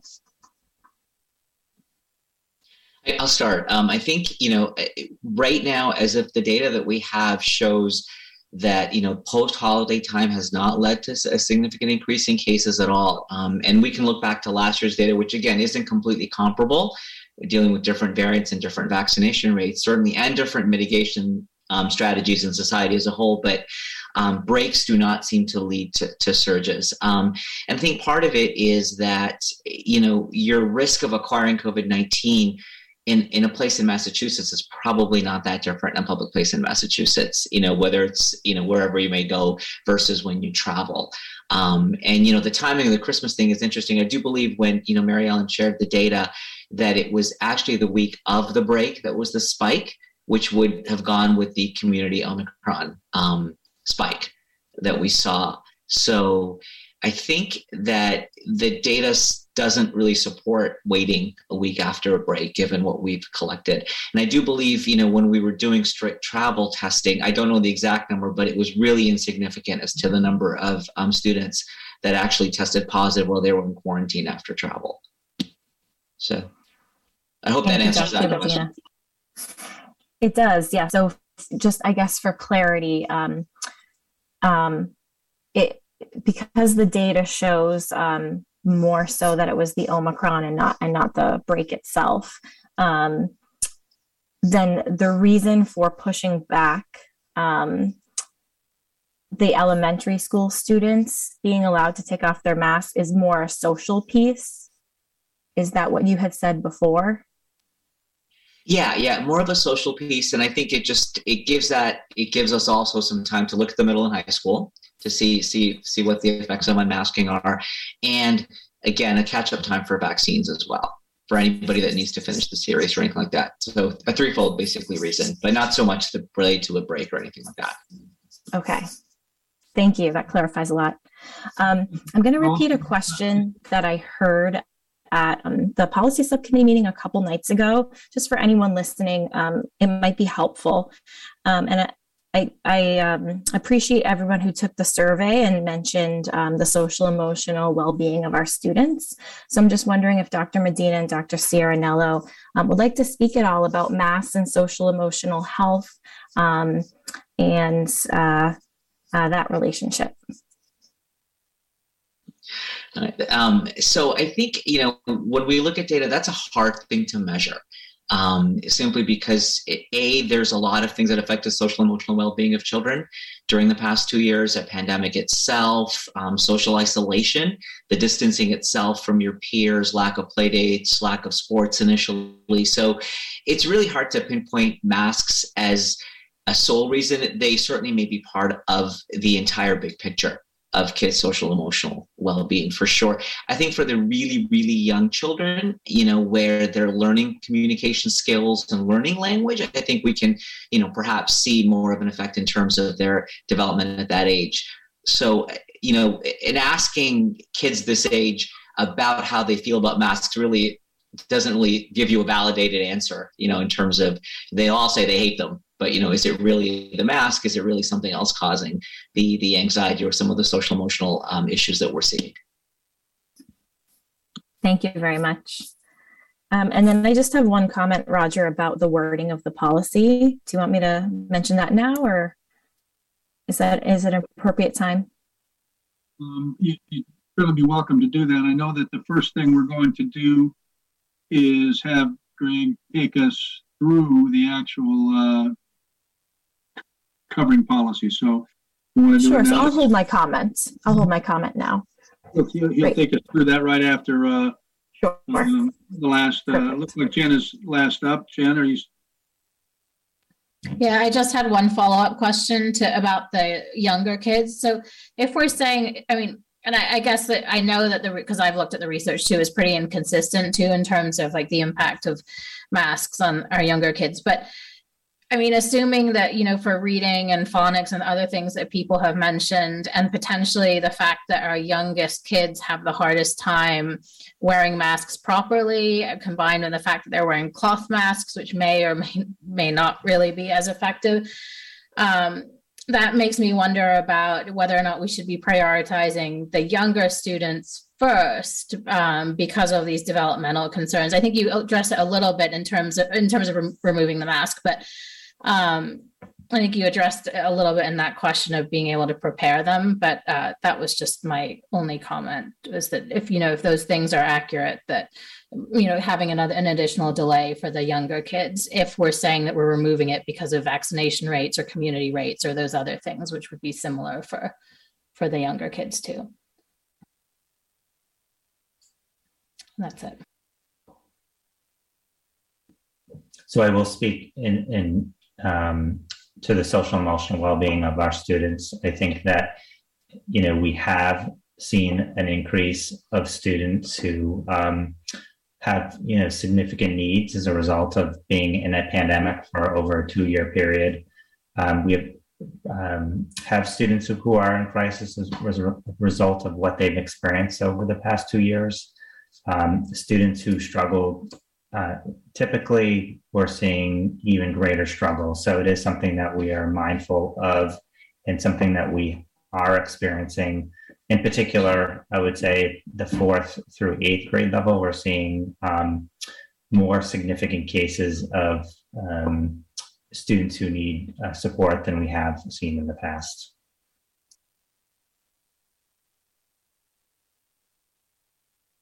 Okay.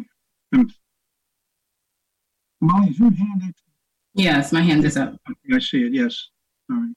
Um, on that same uh, note, the thought about waiting for um, the pre-K to five.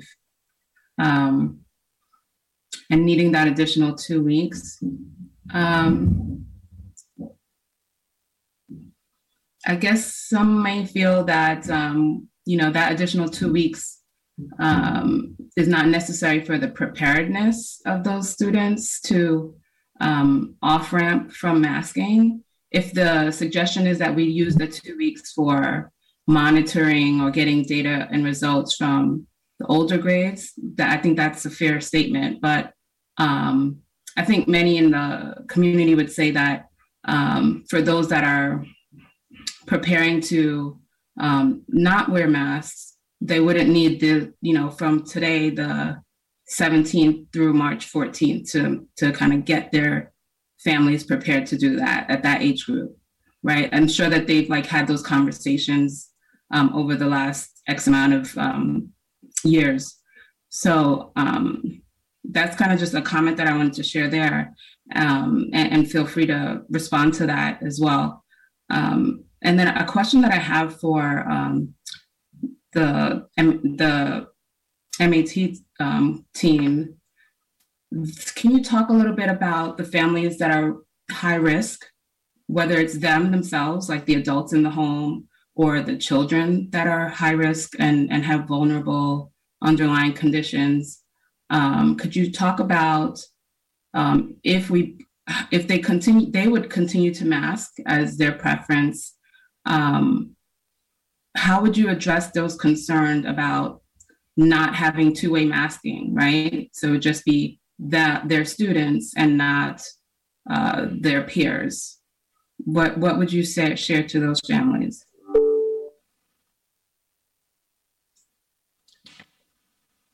Safdar, do you want to take that?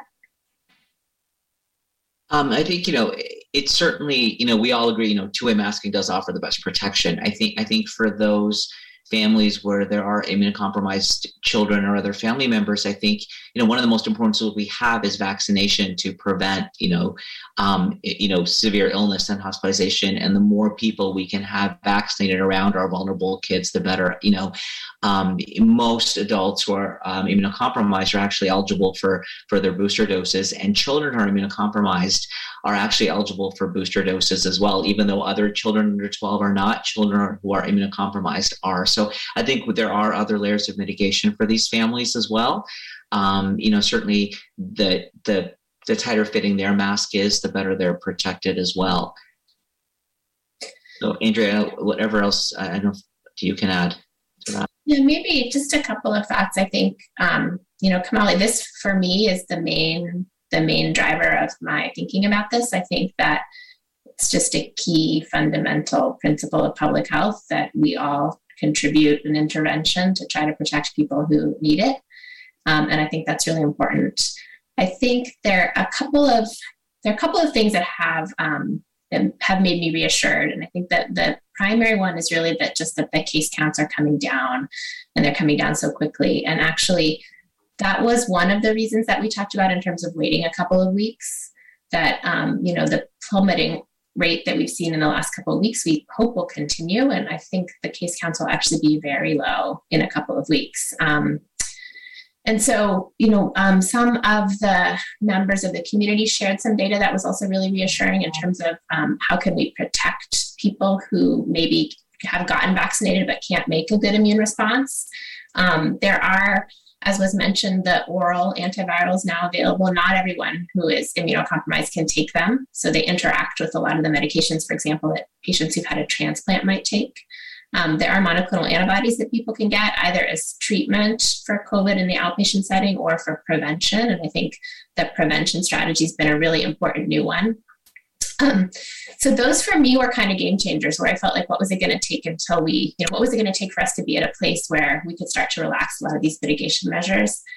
I think that's a really important one. Um, and I think just having case counts low enough that the risk is a lot lower is going to be a really important contributing factor. I mean, if we think about things like the flu, um, people who are immunocompromised are at high risk for that as well, even if they're vaccinated. But in general, as a society, we haven't masked everyone during flu season. But that's I think a comparison that you can only make when the rates are low because we also haven't had a flu season where like almost half the country has the flu in a two month period, you know. So it just has to get down to to low rates, and I, I do think we're starting to get there, which has been really encouraging. Um, the other thing is around good fitting masks. I mean, they do work. They're not, it's true, it's not as effective if one person is masked as if both people are masked. Um, but I think really good fitting masks are really important um, and really can make a big difference too. I could, um, hi everybody. Um, Kamala, just to answer a few questions for the children who are immunocompromised, we would have accommodations for them as we do now um, for what they need to keep them as safe as we can. So what that would be in the classroom, whatever accommodations they would, we would work with the nursing team for those accommodations um, and the educational team. Um, and I think that we need to remember that that part of the two week delay was the whole social emotional the social stories about people making choices not just about removing the mask about you might see people making a choice and why they might make the choice and that we have to respect everybody's choice. So i think that's a big part is the social emotional the respecting other people's choices and doing all of that teaching in that time frame for the elementary grades Well, and thanks, Mary Ellen, for bringing up the kids because oh, the information that I gave is really about adults. So a lot of those oral outpatient options are not available for children yet. So that is something people should know.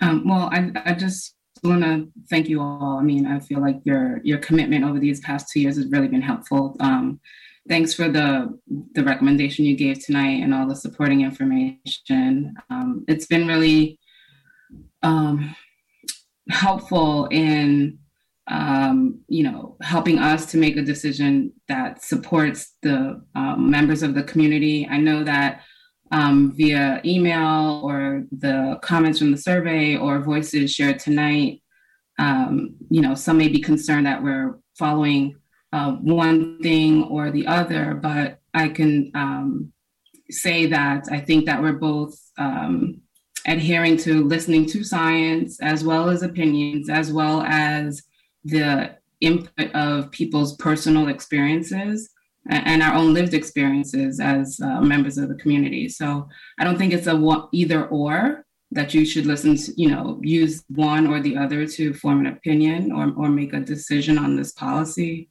I think that um, we have a lot of information to use all of them to, to make a decision on this policy. And um, I just want to thank you guys for, you know, everything that you've contributed voluntarily um, weekly. And um, I, we appreciate that. So thank you. Mary Ellen, is your hand still up? Let, hmm. All right. No, sorry about that, Roger. That's okay. So you were, are you all, all set or did you want to add something? I think I'm all set. I think it's been, everything's been covered pretty well by Dr. Ciaranello, Dr. Medina, and Mr. Martineau. Um, I agree. And I'd also like to thank uh, medical advisory team, not just the folks that are on camera right now, but the whole whole team for their uh, voluntary efforts. Uh, you can hear me or not? Did you? Oh, you got thumbs up? All right. Um, next, uh, I'd like to ask Superintendent Martin to take us through the policy, if you would please.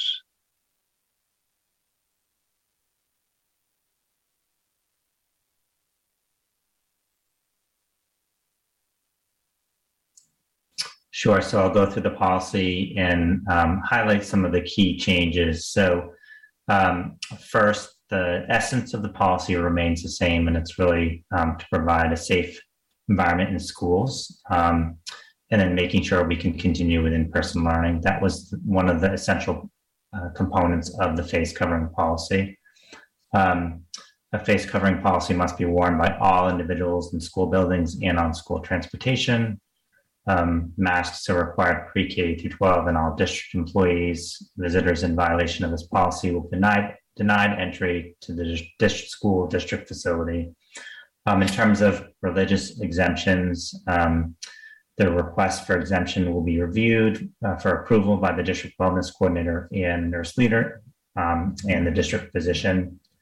And when there is a face covering policy requirement in place, face coverings will be re- not required while students, faculty, and staff are eating or drinking or while outdoors. Um, in terms of providing um, face covering, so students' mask or face covering is to be provided by the student's family, although the district will supply surgical masks uh, on site for uh, students who need them. And the district will also supply masks for all staff members. Um, and the district will provide guidelines and requirements regarding the quality and type of masks required and retains the right to maintain these standards um, and to verify compliance.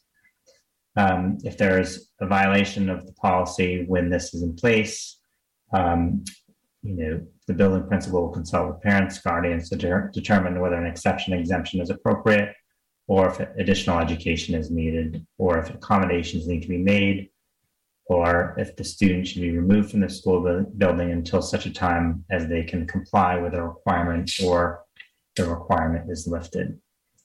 So the next section is really where um, most of the new information exists.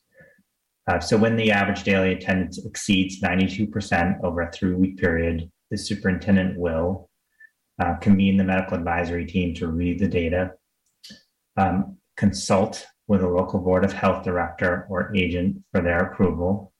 Um, I'll just point out that our medical advisory team does also consist of members of the Board of Health, uh, both in Northborough and Southborough.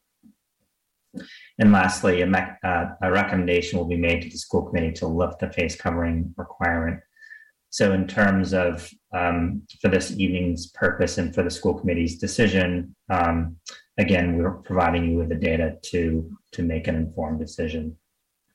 Um, the lifting of the face covering requirement may be differentiated by grade level spans. Um, again, the medical advisory team's recommendation and the recommendation the district supports talks about um, pre K through five on March 14th and then six through eight on February 28th.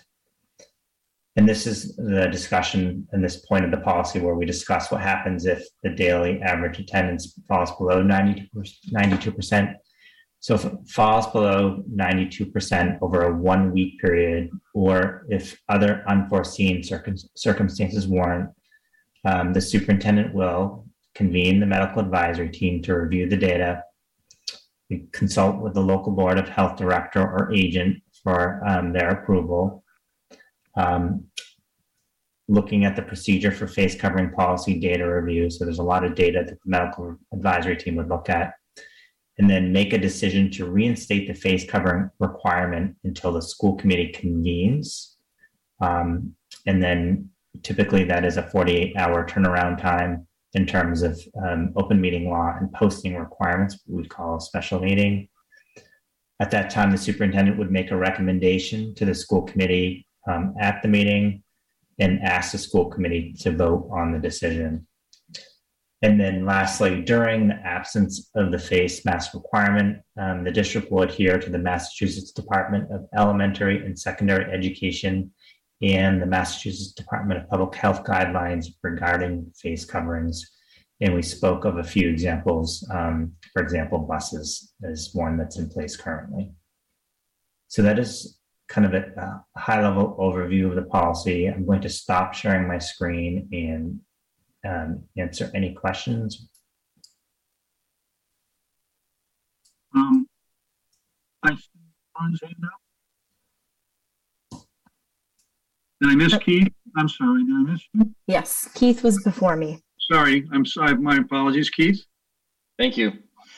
Um, thanks, Greg. Uh, this is probably a a question for um, you or Mary Ellen. Um, so the the kind of default is masking, and it's for students, employees, and visitors in the intro of the policy. And then, of course, we made some changes uh, further down, which you just reviewed. So my question is, when when a change is made, does it apply to the the students the employees and the visitors at that building or grade level? So it applies to everybody at once? Okay. So if, if, for example, the mandate's lifted on February 28th and I, as a Melican parent, go to Melican, then at least at that point in time, there's no mask mandate even for me as a visitor? It, it would be a choice. Sure. No, no mandate. Choice. Yeah. Okay. Um, I think I thought I had another question, but I lost it. So I'll I'll let Lauren go, and if it if it comes back, we'll address it. Thank you. Great. Uh, thank you so much. I was just curious about um, more of a wording um, for the first set of numbers where um, we talk about attendance rates and if it's over 92%. Um, so I was just curious if we thought perhaps a step four was necessary where we actually vote. I see that there's a vote um, to vote on the decision for if we fall below 92%, uh, but there's no voting listed for lifting. And that's, um, yeah,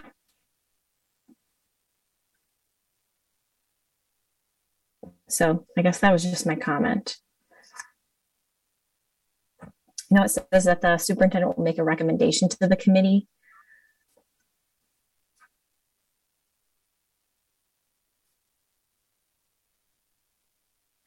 And Greg, you're muted. Greg, we just can't hear you. I mean, we could add a step four. Um, but I think it is inferred that when I make a recommendation to the school committee, that it would would need to vote that recommendation. Is that what you're asking for, Lauren? Y- yes, because uh, um, mostly because the step four in the in the paragraph below says make a recommendation and then ask the school committee to vote on it. So I just thought it would make sense um, to have the step five. Um, but that's just something I wanted to sort of bring into discussion. are? Pardon, Roger?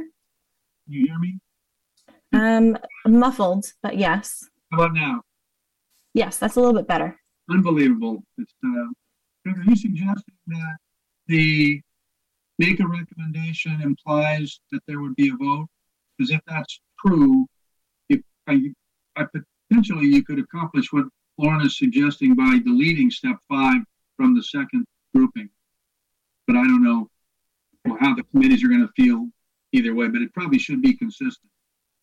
Um, shall I move on to the next um, next speaker, Lauren? Um, I just have one more comment about the policy.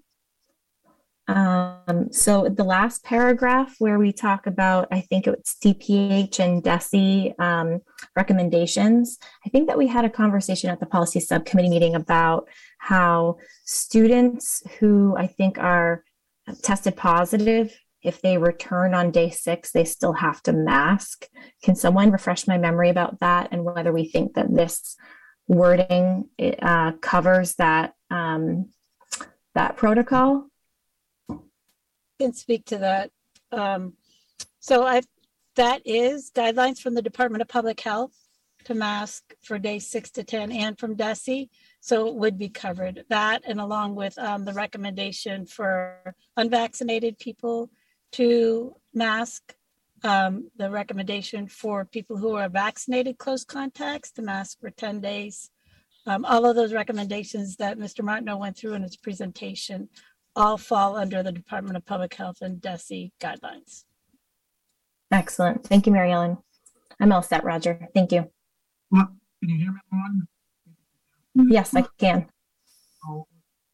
Um, based on my comment that potentially you could accomplish the same thing by deleting a line or or adding a line, do you have a, a feeling how you'd like to see it? Because I'm not sure we have to go, if, if, it, if it's implied, we don't have to make a change, but if, if not, then we, we have to make a change, which I suspect right.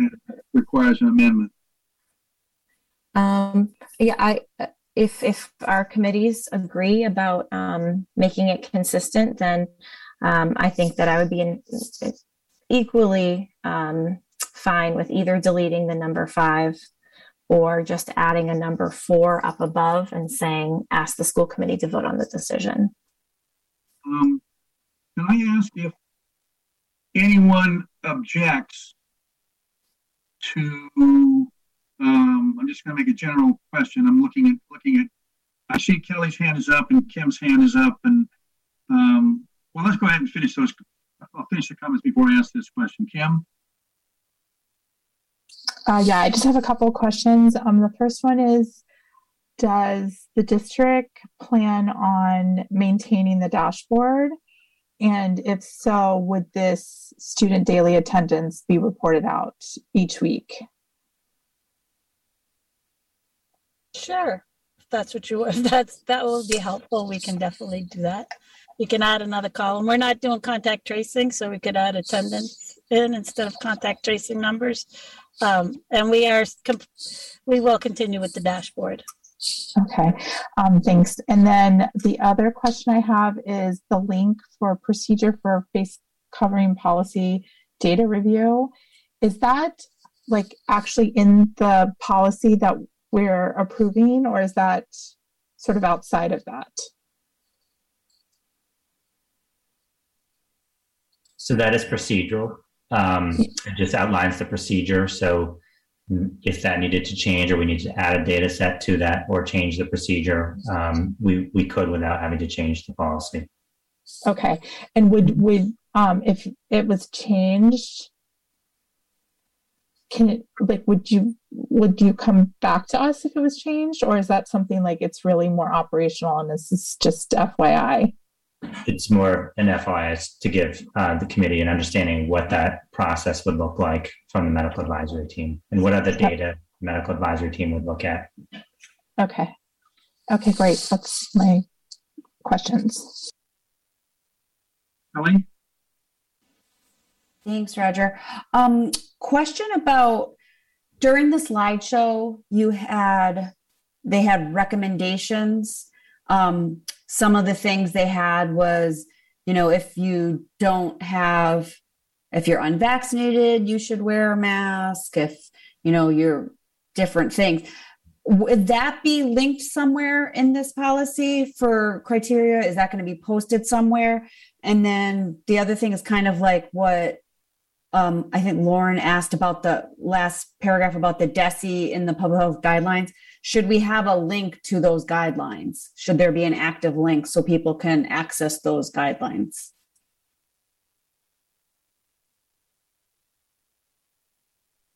I can't hear you, Greg. Sorry. Mary Ellen, do you want to take the first question? Sure. So all of those recommendations, I think we could put them on a um, document. They all fall under the DESE and DPH guidelines, but I think it could be easily a document. I don't think I would attach it. It'll just be um, an informational piece, you know, on our website. Like mm-hmm. if the mask um, requirement is lifted, these are the times when we would recommend people wear masks, and these are the times that it's required in accordance with DPH and DESE. I think that'd be helpful. Thank you. Like Greg, you want to take the next part about linking? Yeah, I, mean, I think that um, I think one of the things we just have to be careful when we're looking at policy is um, links change. So um, you know they become outdated. So uh, my recommendation would be that the DESE websites and um, the DPH websites we could put on our kind of our guidelines as links, but not put it in the policy as a link because um, again, if it changes then it's just outdated but we could keep up with it from the guideline standpoint. Mm-hmm. Thank you.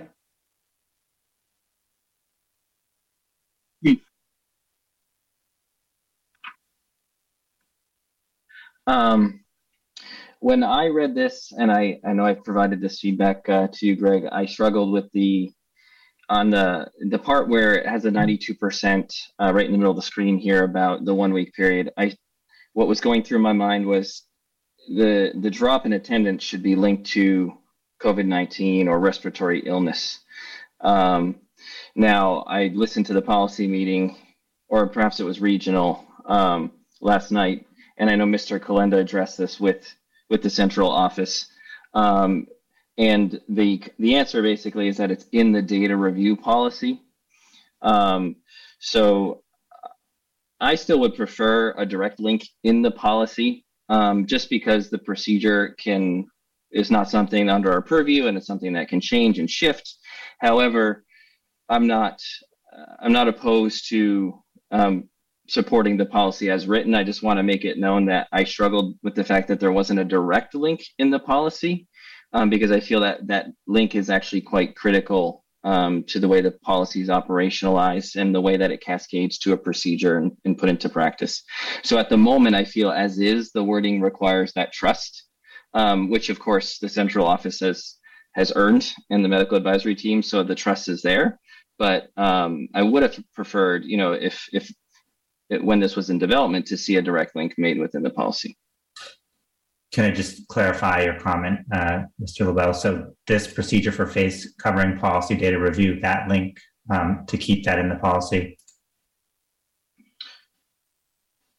Well, I cert, I, oops, sorry, I'm doing my hand and not my mic. I'm good. Um, no, I think it's great that it's there. I think it's very helpful um, because honestly, at the moment, it provides the information that is kind of in my view, a bit missing from the wording of the policy, which is that there's a link between the drop in attendance and respiratory illness, so that it's not just a data anomaly that's creating that. However, I'm I'm in understanding that that is the process, the procedure that will be followed, and so I guess what I'm saying is it's not my preferred um, kind of wording on on this section, but um, it is, uh, you know, I think it's workable as well.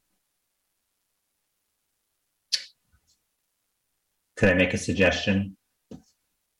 So we could convene the medical advisory team to review the data following the procedure for face covering policy data review and have that linked.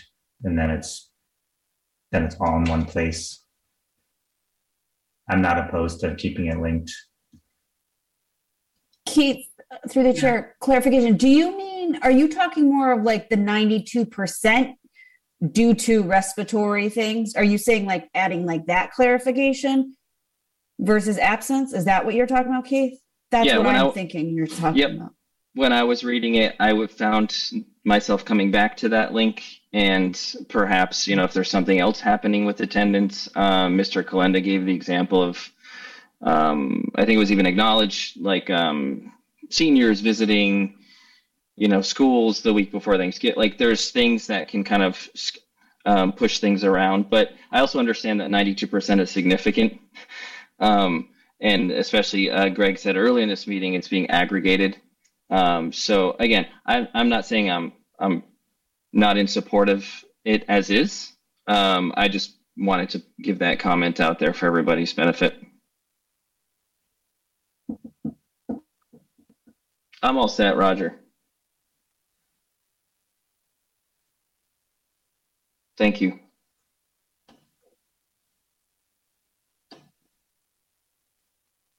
Do we lose Roger? Roger, we can't hear you right now. How about now? Can you hear me now? Yes. All right. I,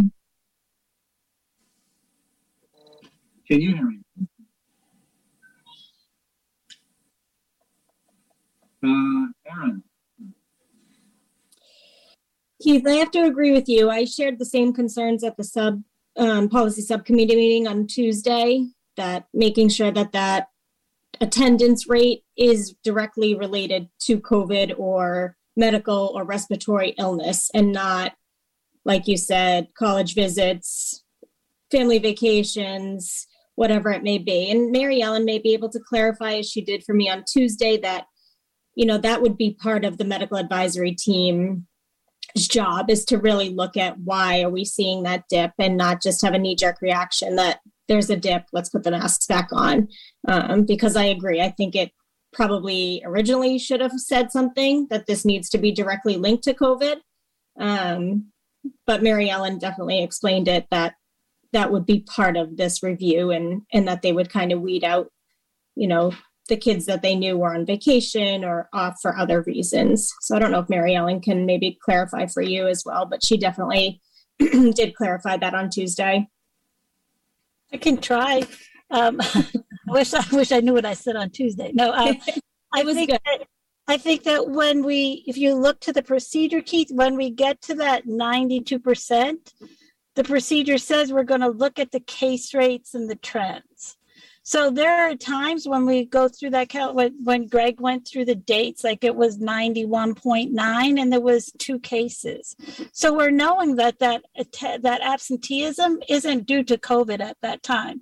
So I think that the very first thing it says in the procedures that we'll look at the case counts in the schools and the trends. And then we go to the case counts in the town. And then, you know, we look at the bigger picture as we look at all the data to see if this is anomaly, to see if it's senior skip day, to see if it's college visits, to see if there was a threat in the community and people felt unsafe coming to school. So they kept their students home. If it was a day before, um, a break, you know, we have more people that take the days off. So there are those days. So that's the very first thing is we look at the case counts to do this. And the percentage is something looking at absenteeism and the percent the attendance percentage is something that happened pre-COVID. I just want everybody to know that. Like the nurses watch the attendance.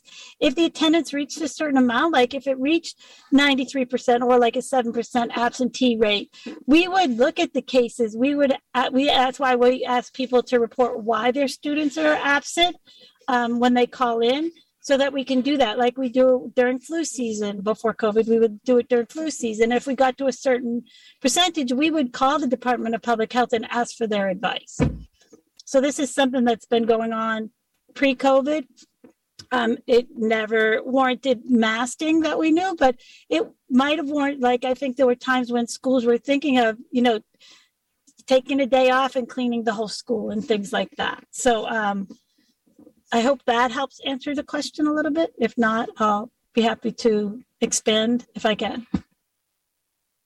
Um, yeah, I'm actually, Mary Ellen, that's helpful. I appreciate that. I'm actually not even disputing that that procedure. I've read the procedure um, that's linked. It, it was really more so a comment around the fact that there was no link to um, that critical element, which is that the absences are kind of attributed to COVID 19 um, in the policy. But I think we can put this behind us. Aaron pretty much echoed the same thing.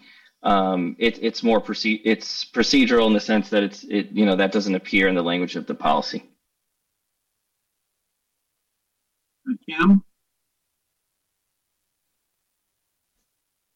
I'm actually all set. I, I think we just covered everything I was going to ask or say.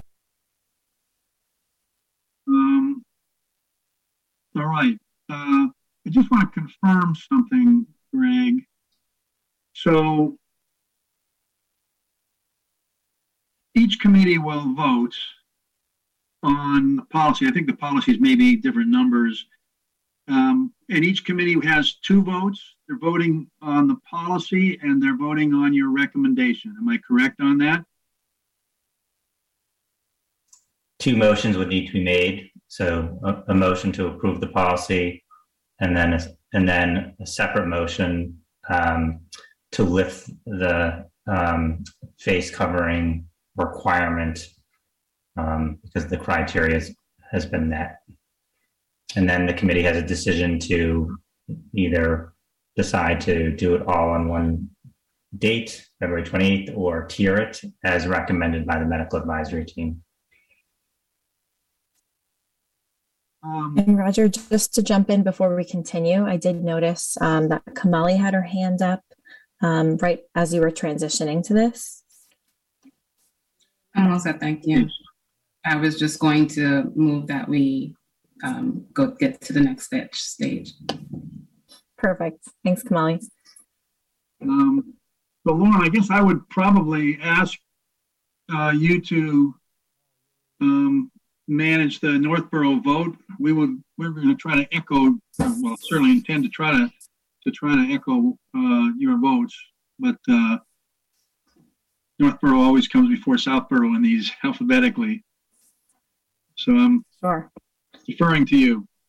Absolutely. Um, Roger, did you want to ask about amending something first? You were going to take a poll well, on that before. Here, so, so here's what I think. I think that if if Lauren, so because there's not a motion on the floor yet, I think it would be perfectly acceptable if Lauren feels it's necessary at this point, she may not, um, to simply make the motion with, and as a part of the motion would be with uh, a line added or a line deleted. So we don't really have to take it through a motion and an amendment because she could certainly do it in the motion if she if she chooses. Thank you. Um, so that being said, I'm actually going to just open up to any motion from any Northborough School Committee um, who feels um, that they're ready. I see that Joan has her hand up. So Joan, please make your motion. Okay, um, I'm going to make the motion that we accept the revised face coverings policy A-170 with the addition of um, under um, with addition of an extra bullet number four um, under the one, two, three, four, five, six, at the seventh paragraph that begins when the average student daily attendance exceeds 92% over a three-week period, the superintendent will make an addition for number four, which would be ask the school committee to vote on the decision. Thank you, Joan. We have a motion. Second. Do we have Aaron? Perfect. I hear that Joan made a motion and Aaron seconded. Um, before we head to discussion, um, Roger, would you like to hear a motion from Southborough? Sure. Uh, would someone like to take? And it could be um, as as moved by Northborough.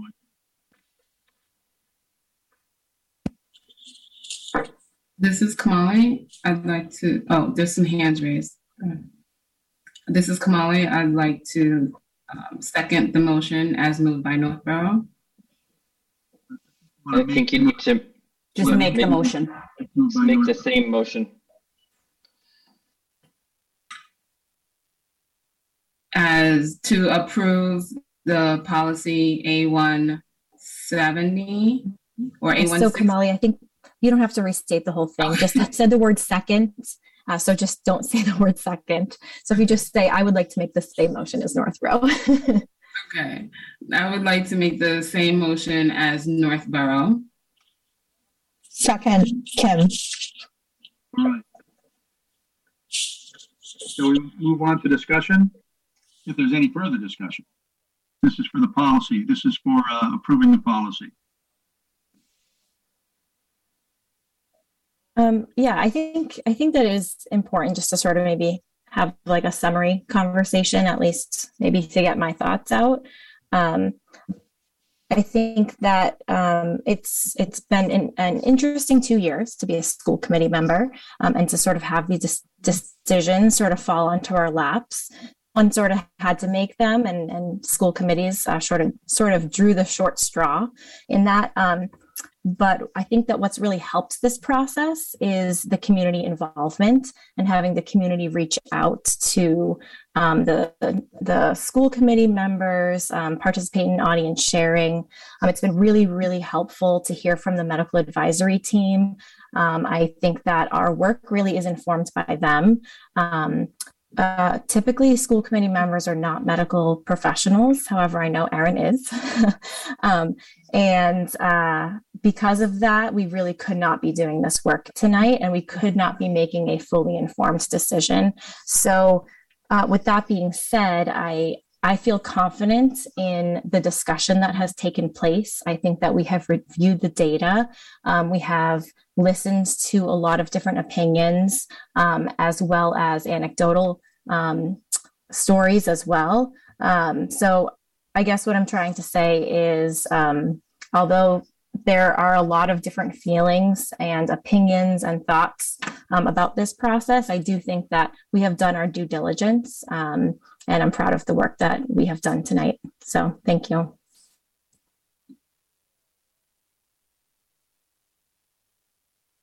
Well, are you are you ready to take Northborough vote? Um, it looks like we have further discussion from Kelly, so I'll defer to Kelly. Um, so I, and I could be way overthinking this, but so this is the face cover covering policy. and in the second line, it's about, it says the COVID 19 pandemic. Do we foresee that in time going ahead, we would ever potentially need to wear face masks again?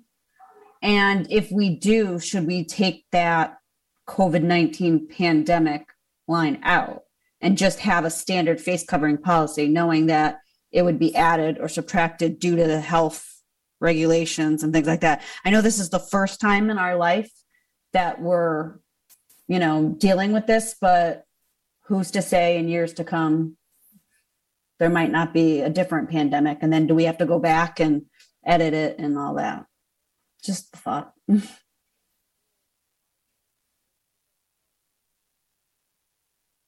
Lauren?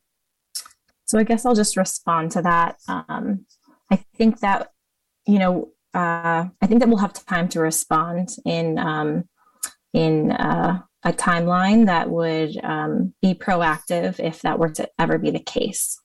Um, we had time to act during this pandemic, so I I feel like the the wording as is is okay.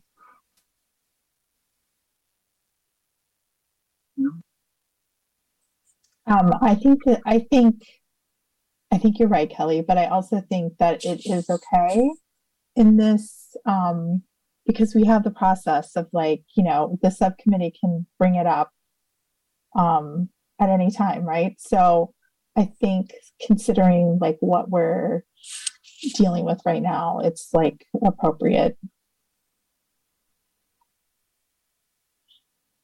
Um, but I also Kelly, I actually, uh, your comment, I have, I would agree with Lauren. And I think that, uh, we can hear me? No? Yes? No? Can you yeah, we me? can hear you, Roger. Thank oh, you. Uh, thank you for uh, waving at me, Kelly. um, so I think, I think that to, to anticipate, uh, something different happening that would be significant enough to cause us to go back to masking unrelated to COVID, I think that there would probably be enough enough things that we would want to deal with so that going through an adjustment to a masking policy would probably be appropriate at the time anyway. Um, but I think it was a good a good good comment.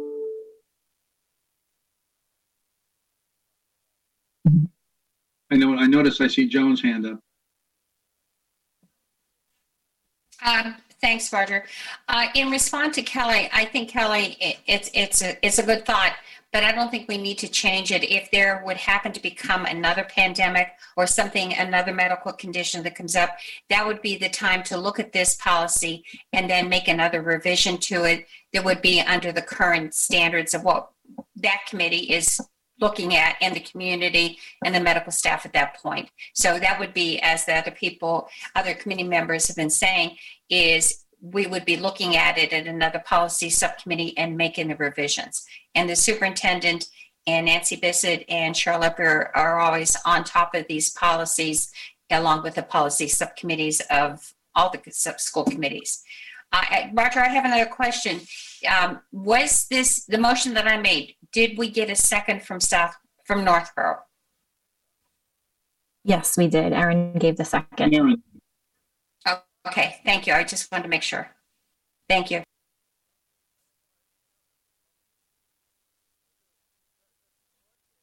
Are you ready to, to have a vote for Northborough? Yes. All right, so we do have a motion on the table and a second. Just sort of to review, it is to accept this policy, however, with the um, amended wording that Joan mentioned. So this is going to be a roll call vote. Uh, Ms. Frank? Yes. Um, Ms. Gannett? Yes. Ms. Tagliaferri? Yes. And Mr. LaBelle? Yes.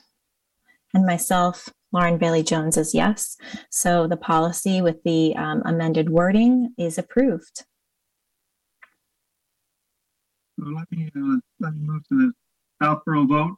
You can hear me, um, and I just like to uh, just gonna I'd like to add to the to the comment that Lauren made about the last two years, and uh, certainly agree with everything she said regarding the community input and how uh, helpful that's been um, to take us through this this uh, process that no one's ever been through before as as school committee members, and you know also again, um, we're so fortunate to have the medical advisory team involved in this because I think that's also um, something that would have made it very difficult to for us to get through this process. And I'd also like to add, um, I'm sure Lauren will agree, the efforts of the district and the district staff, um, including the teachers. Uh, you know, there's been people that have worked so many extremely long hours and will continue to do so.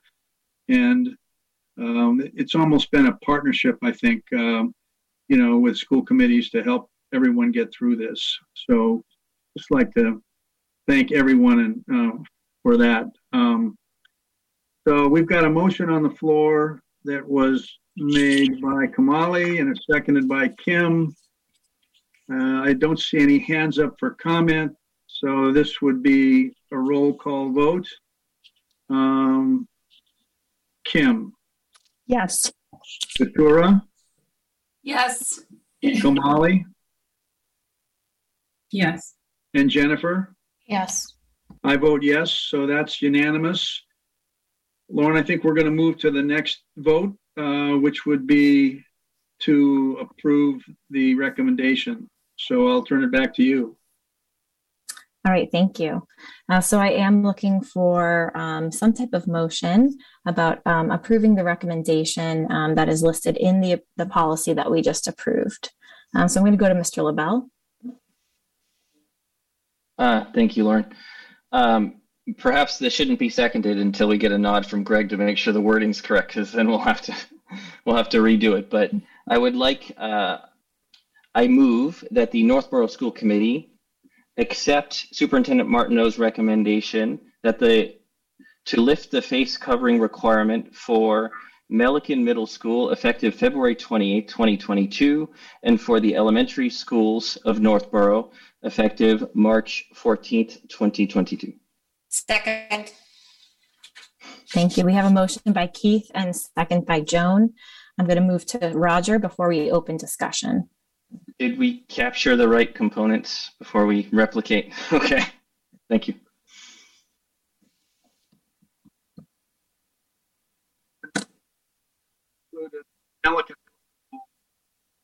Roger, we actually can't hear you. Hello. Um, Now? not Uh, really. Yes, yes. Sorry about that. I I need to throw this around, I think. Um, because we have, uh, in the motion for Northborough, Trottier Mid, um, I'm sorry, Melican Middle School, we would need to have a, um, I guess, a similar motion or a motion, um, as, as moved by, as moved by Northborough with the words Melican Middle School replaced by Trottier Middle School. The generic, the elementary uh, schools were generic. So is there a so moved for that? From anyone? Can you still hear me? Yeah, we We, we hear you. Okay. Roger, I I'll still- make, so moved. So moved by Katura, and this is the, this is the Northborough motion with Melican Middle School replaced by Trottier Middle School. Is there a second? I'll second Jen. Seconded by Jen. Okay, Lauren, Yes. So, uh, Northborough School Committee members, any discussion? Kelly? Thanks, Lauren. Um, I just want to say that I I know we're going to have mixed reviews and mixed um, feelings from the community about that. I know there was a, a heavy push communicated to the school committee that they wanted the masks removed immediately for all grades. Um, I want to say that the reason I feel that confident in this vote in this decision on having Melican go forward and waiting for the elementary school a little longer is um, as Dr. Medina said, with the transitions and the preparing for the kids and getting them ready for it. I know uh, personally, talking to my kids about going, you know, taking masks out. And I've got one, my child is very anxious about it. She goes, What do you mean we don't have to wear masks anymore? What I, I don't know. What does that mean? So if we were to tell them they don't have to wear masks and then find out in a couple weeks, oh, you got to wear masks then and not, I feel like it, it would be harder for transitioning for the kids. So to wait a little extra time, see if there's any extra guidance from the state relieving some other issues with the buses and things like that, preparing the kids that they can have the the choice and not to make fun of kids who want to wear it and not I think all that stuff is is really good. And you know, maybe it could have been moved up a week if we weren't going into February vacation. Um, but since we do have this week off, you know, March 14th is really only two weeks back from vacation. And I think, you know, it's it's a good timing for them. So thank you.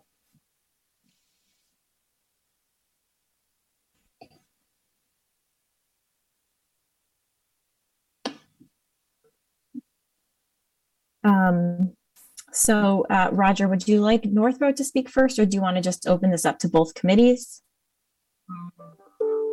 We can actually, actually, we can ask for a comment uh, on the motion from Southborough. Does anyone have, uh, you know, uh, committee members on this one? Yes, Kamali has her hand raised. Oh, Kamali, yes. Um, so I um, I um, understand all the input. Um, I still feel that um, we don't uh, need to um, wait until the 14th. Um, basically, like you know, the 11th, the, after the 11th. Um, I would be kind of I res- I'm respecting the feedback and the input from the medical advisory team and knowing that the administration is saying that they need that much additional time to help to transition and com- have those conversations with the students. Um, and so I would I'm I would support I'm supporting that feedback that I'm receiving from them because they have to execute and monitor. But um, I have having listened to the feedback from uh, the emails and the uh, commentary, as well as looking at the uh, you know all the articles from the scientists. Um, I think that um, the pre-K through fifth would be okay if we did not um, wait until the 11th to um, give them the permission to un- unmask. So um, you know that's just my per- that's my personal stance, and I think that um, you know as of tonight's meeting, I will um, kind of listen listening to the feedback from MAT and the administrators and the you know I would go with the vote of, of, of giving, going and waiting those additional two. You can see I'm stumbling over my words because I'm so, you know, hesitant here, but um, I just kind of wanted to share that. And um, the second point separate of that is that I want to say, um, you know, I empathize so strongly for those that are not going to be happy with the direction that this decision goes. Um, I don't want anyone to kind of mistake some of the um, thanks that we're saying for the past two years of work as if any of us um, feel that the pandemic is over. We're still in a pandemic. I understand that. For those of us that have lost people, um, people that have passed away that are no longer here, we understand like the real impact of this.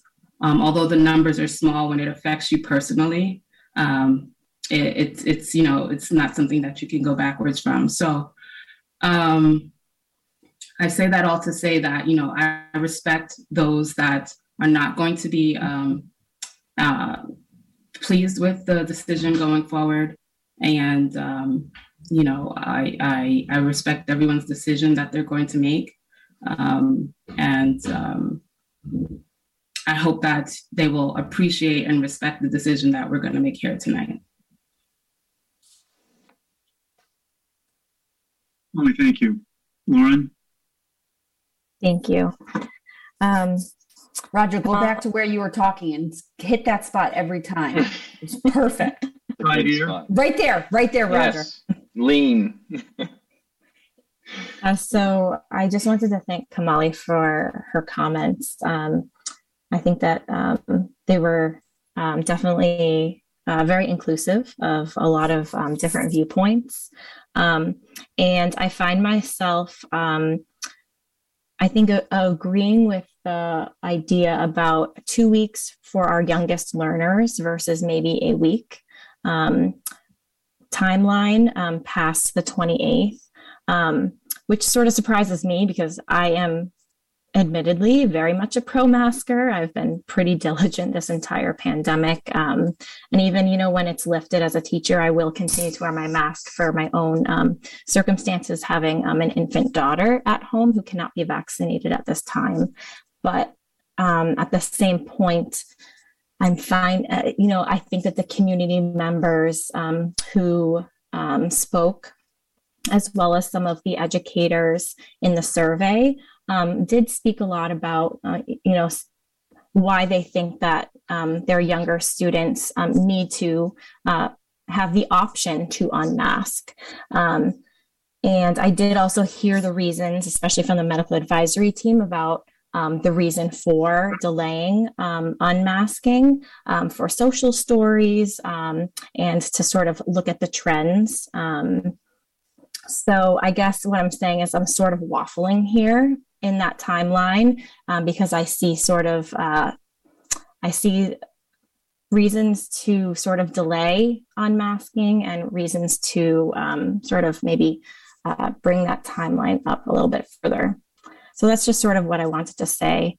Um, I do see that Mr. Martineau has his hand raised. Roger, I just wanted to let you know. Am I in the right place? Mr. Martineau. Yes, I just want to I just want to make a general comment that you know our our job um, in terms of the central office leadership team is to provide the school committee with good information to make an informed decision. We will we will support and implement whatever decision is made, um, whether it is to lift masks pre-K through you know eight on February twenty eighth March 7th, March 14th, March 21st. So I just think it's important to understand that that we've made our recommendation, we've provided information, um, but but we also understand that it's under the purview of the school committee, and we will also support the school committee's decision um, as the school committee has supported our decisions along the way.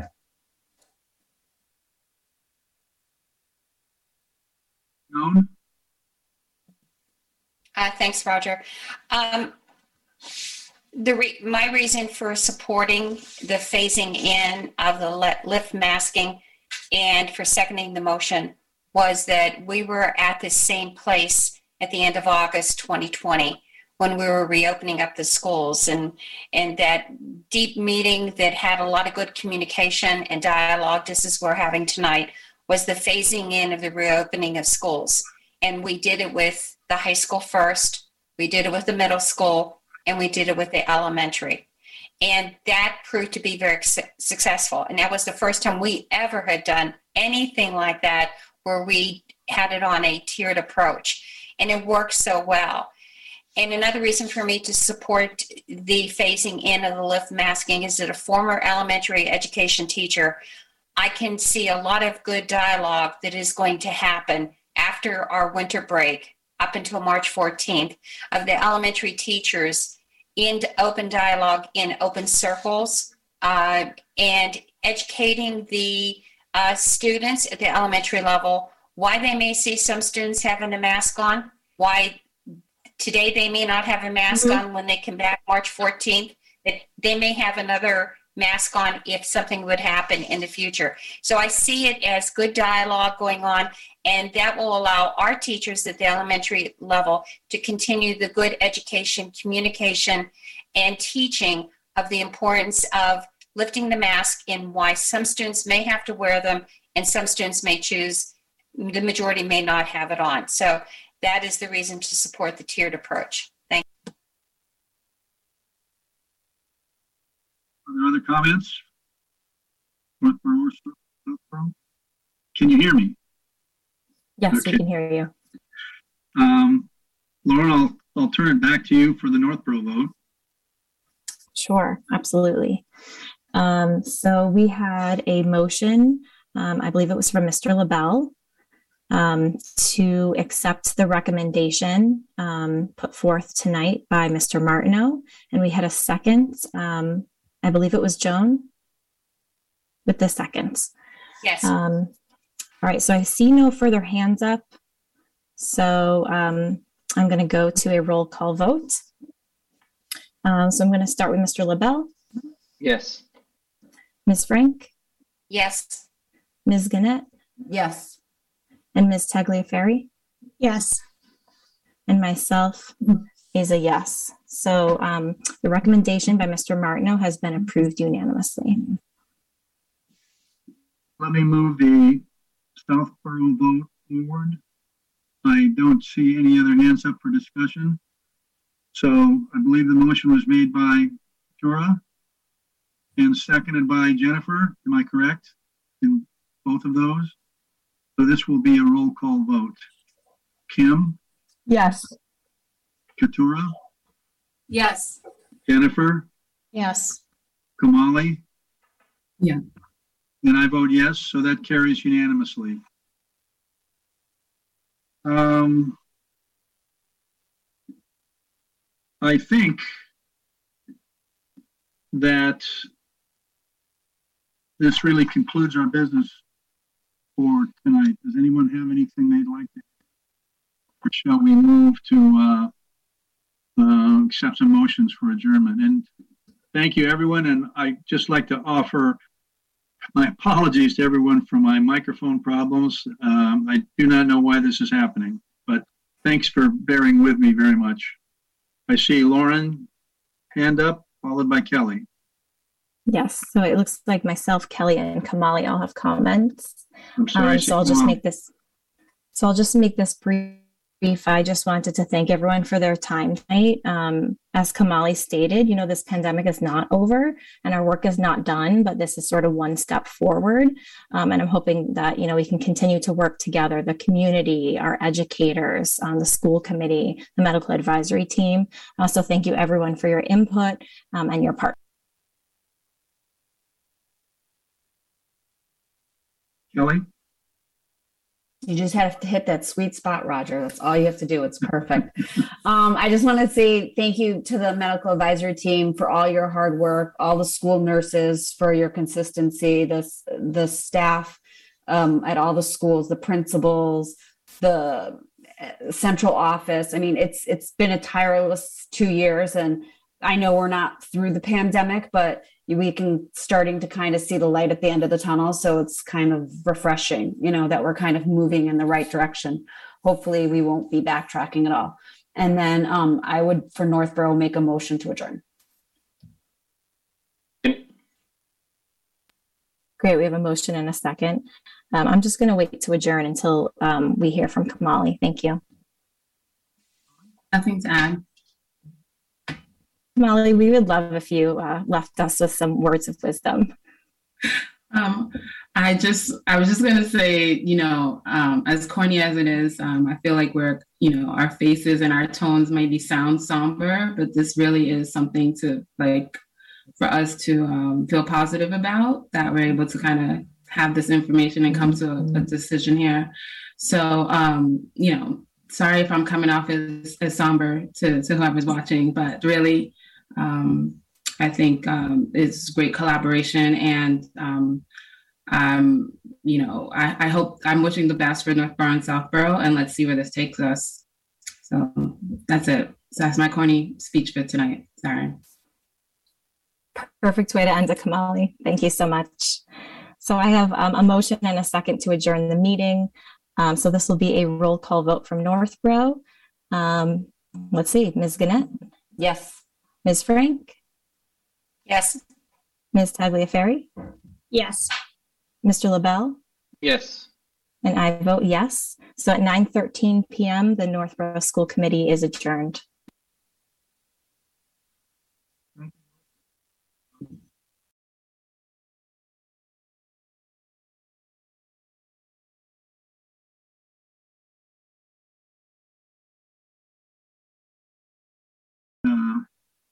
Mic doesn't work. So, um, anyway, I'll accept a uh, motion to adjourn in a second. Who'd like to go? I'll make a motion that we adjourn. This is Kamali. Moved by Kamali, seconded by I'll second it, Kim. by Kim. Uh, we'll take a roll call vote. Um, Kim, Yes. Katura, Yes. Jennifer, Yes. Kamali. Yes. I vote yes. Uh, thanks so much to everyone. Um, and have a good evening. We are adjourned at 9:14 p.m. Southborough. Thank you. Thank Bye. you. Have a good night. Thank you. Good night, everybody. Be well.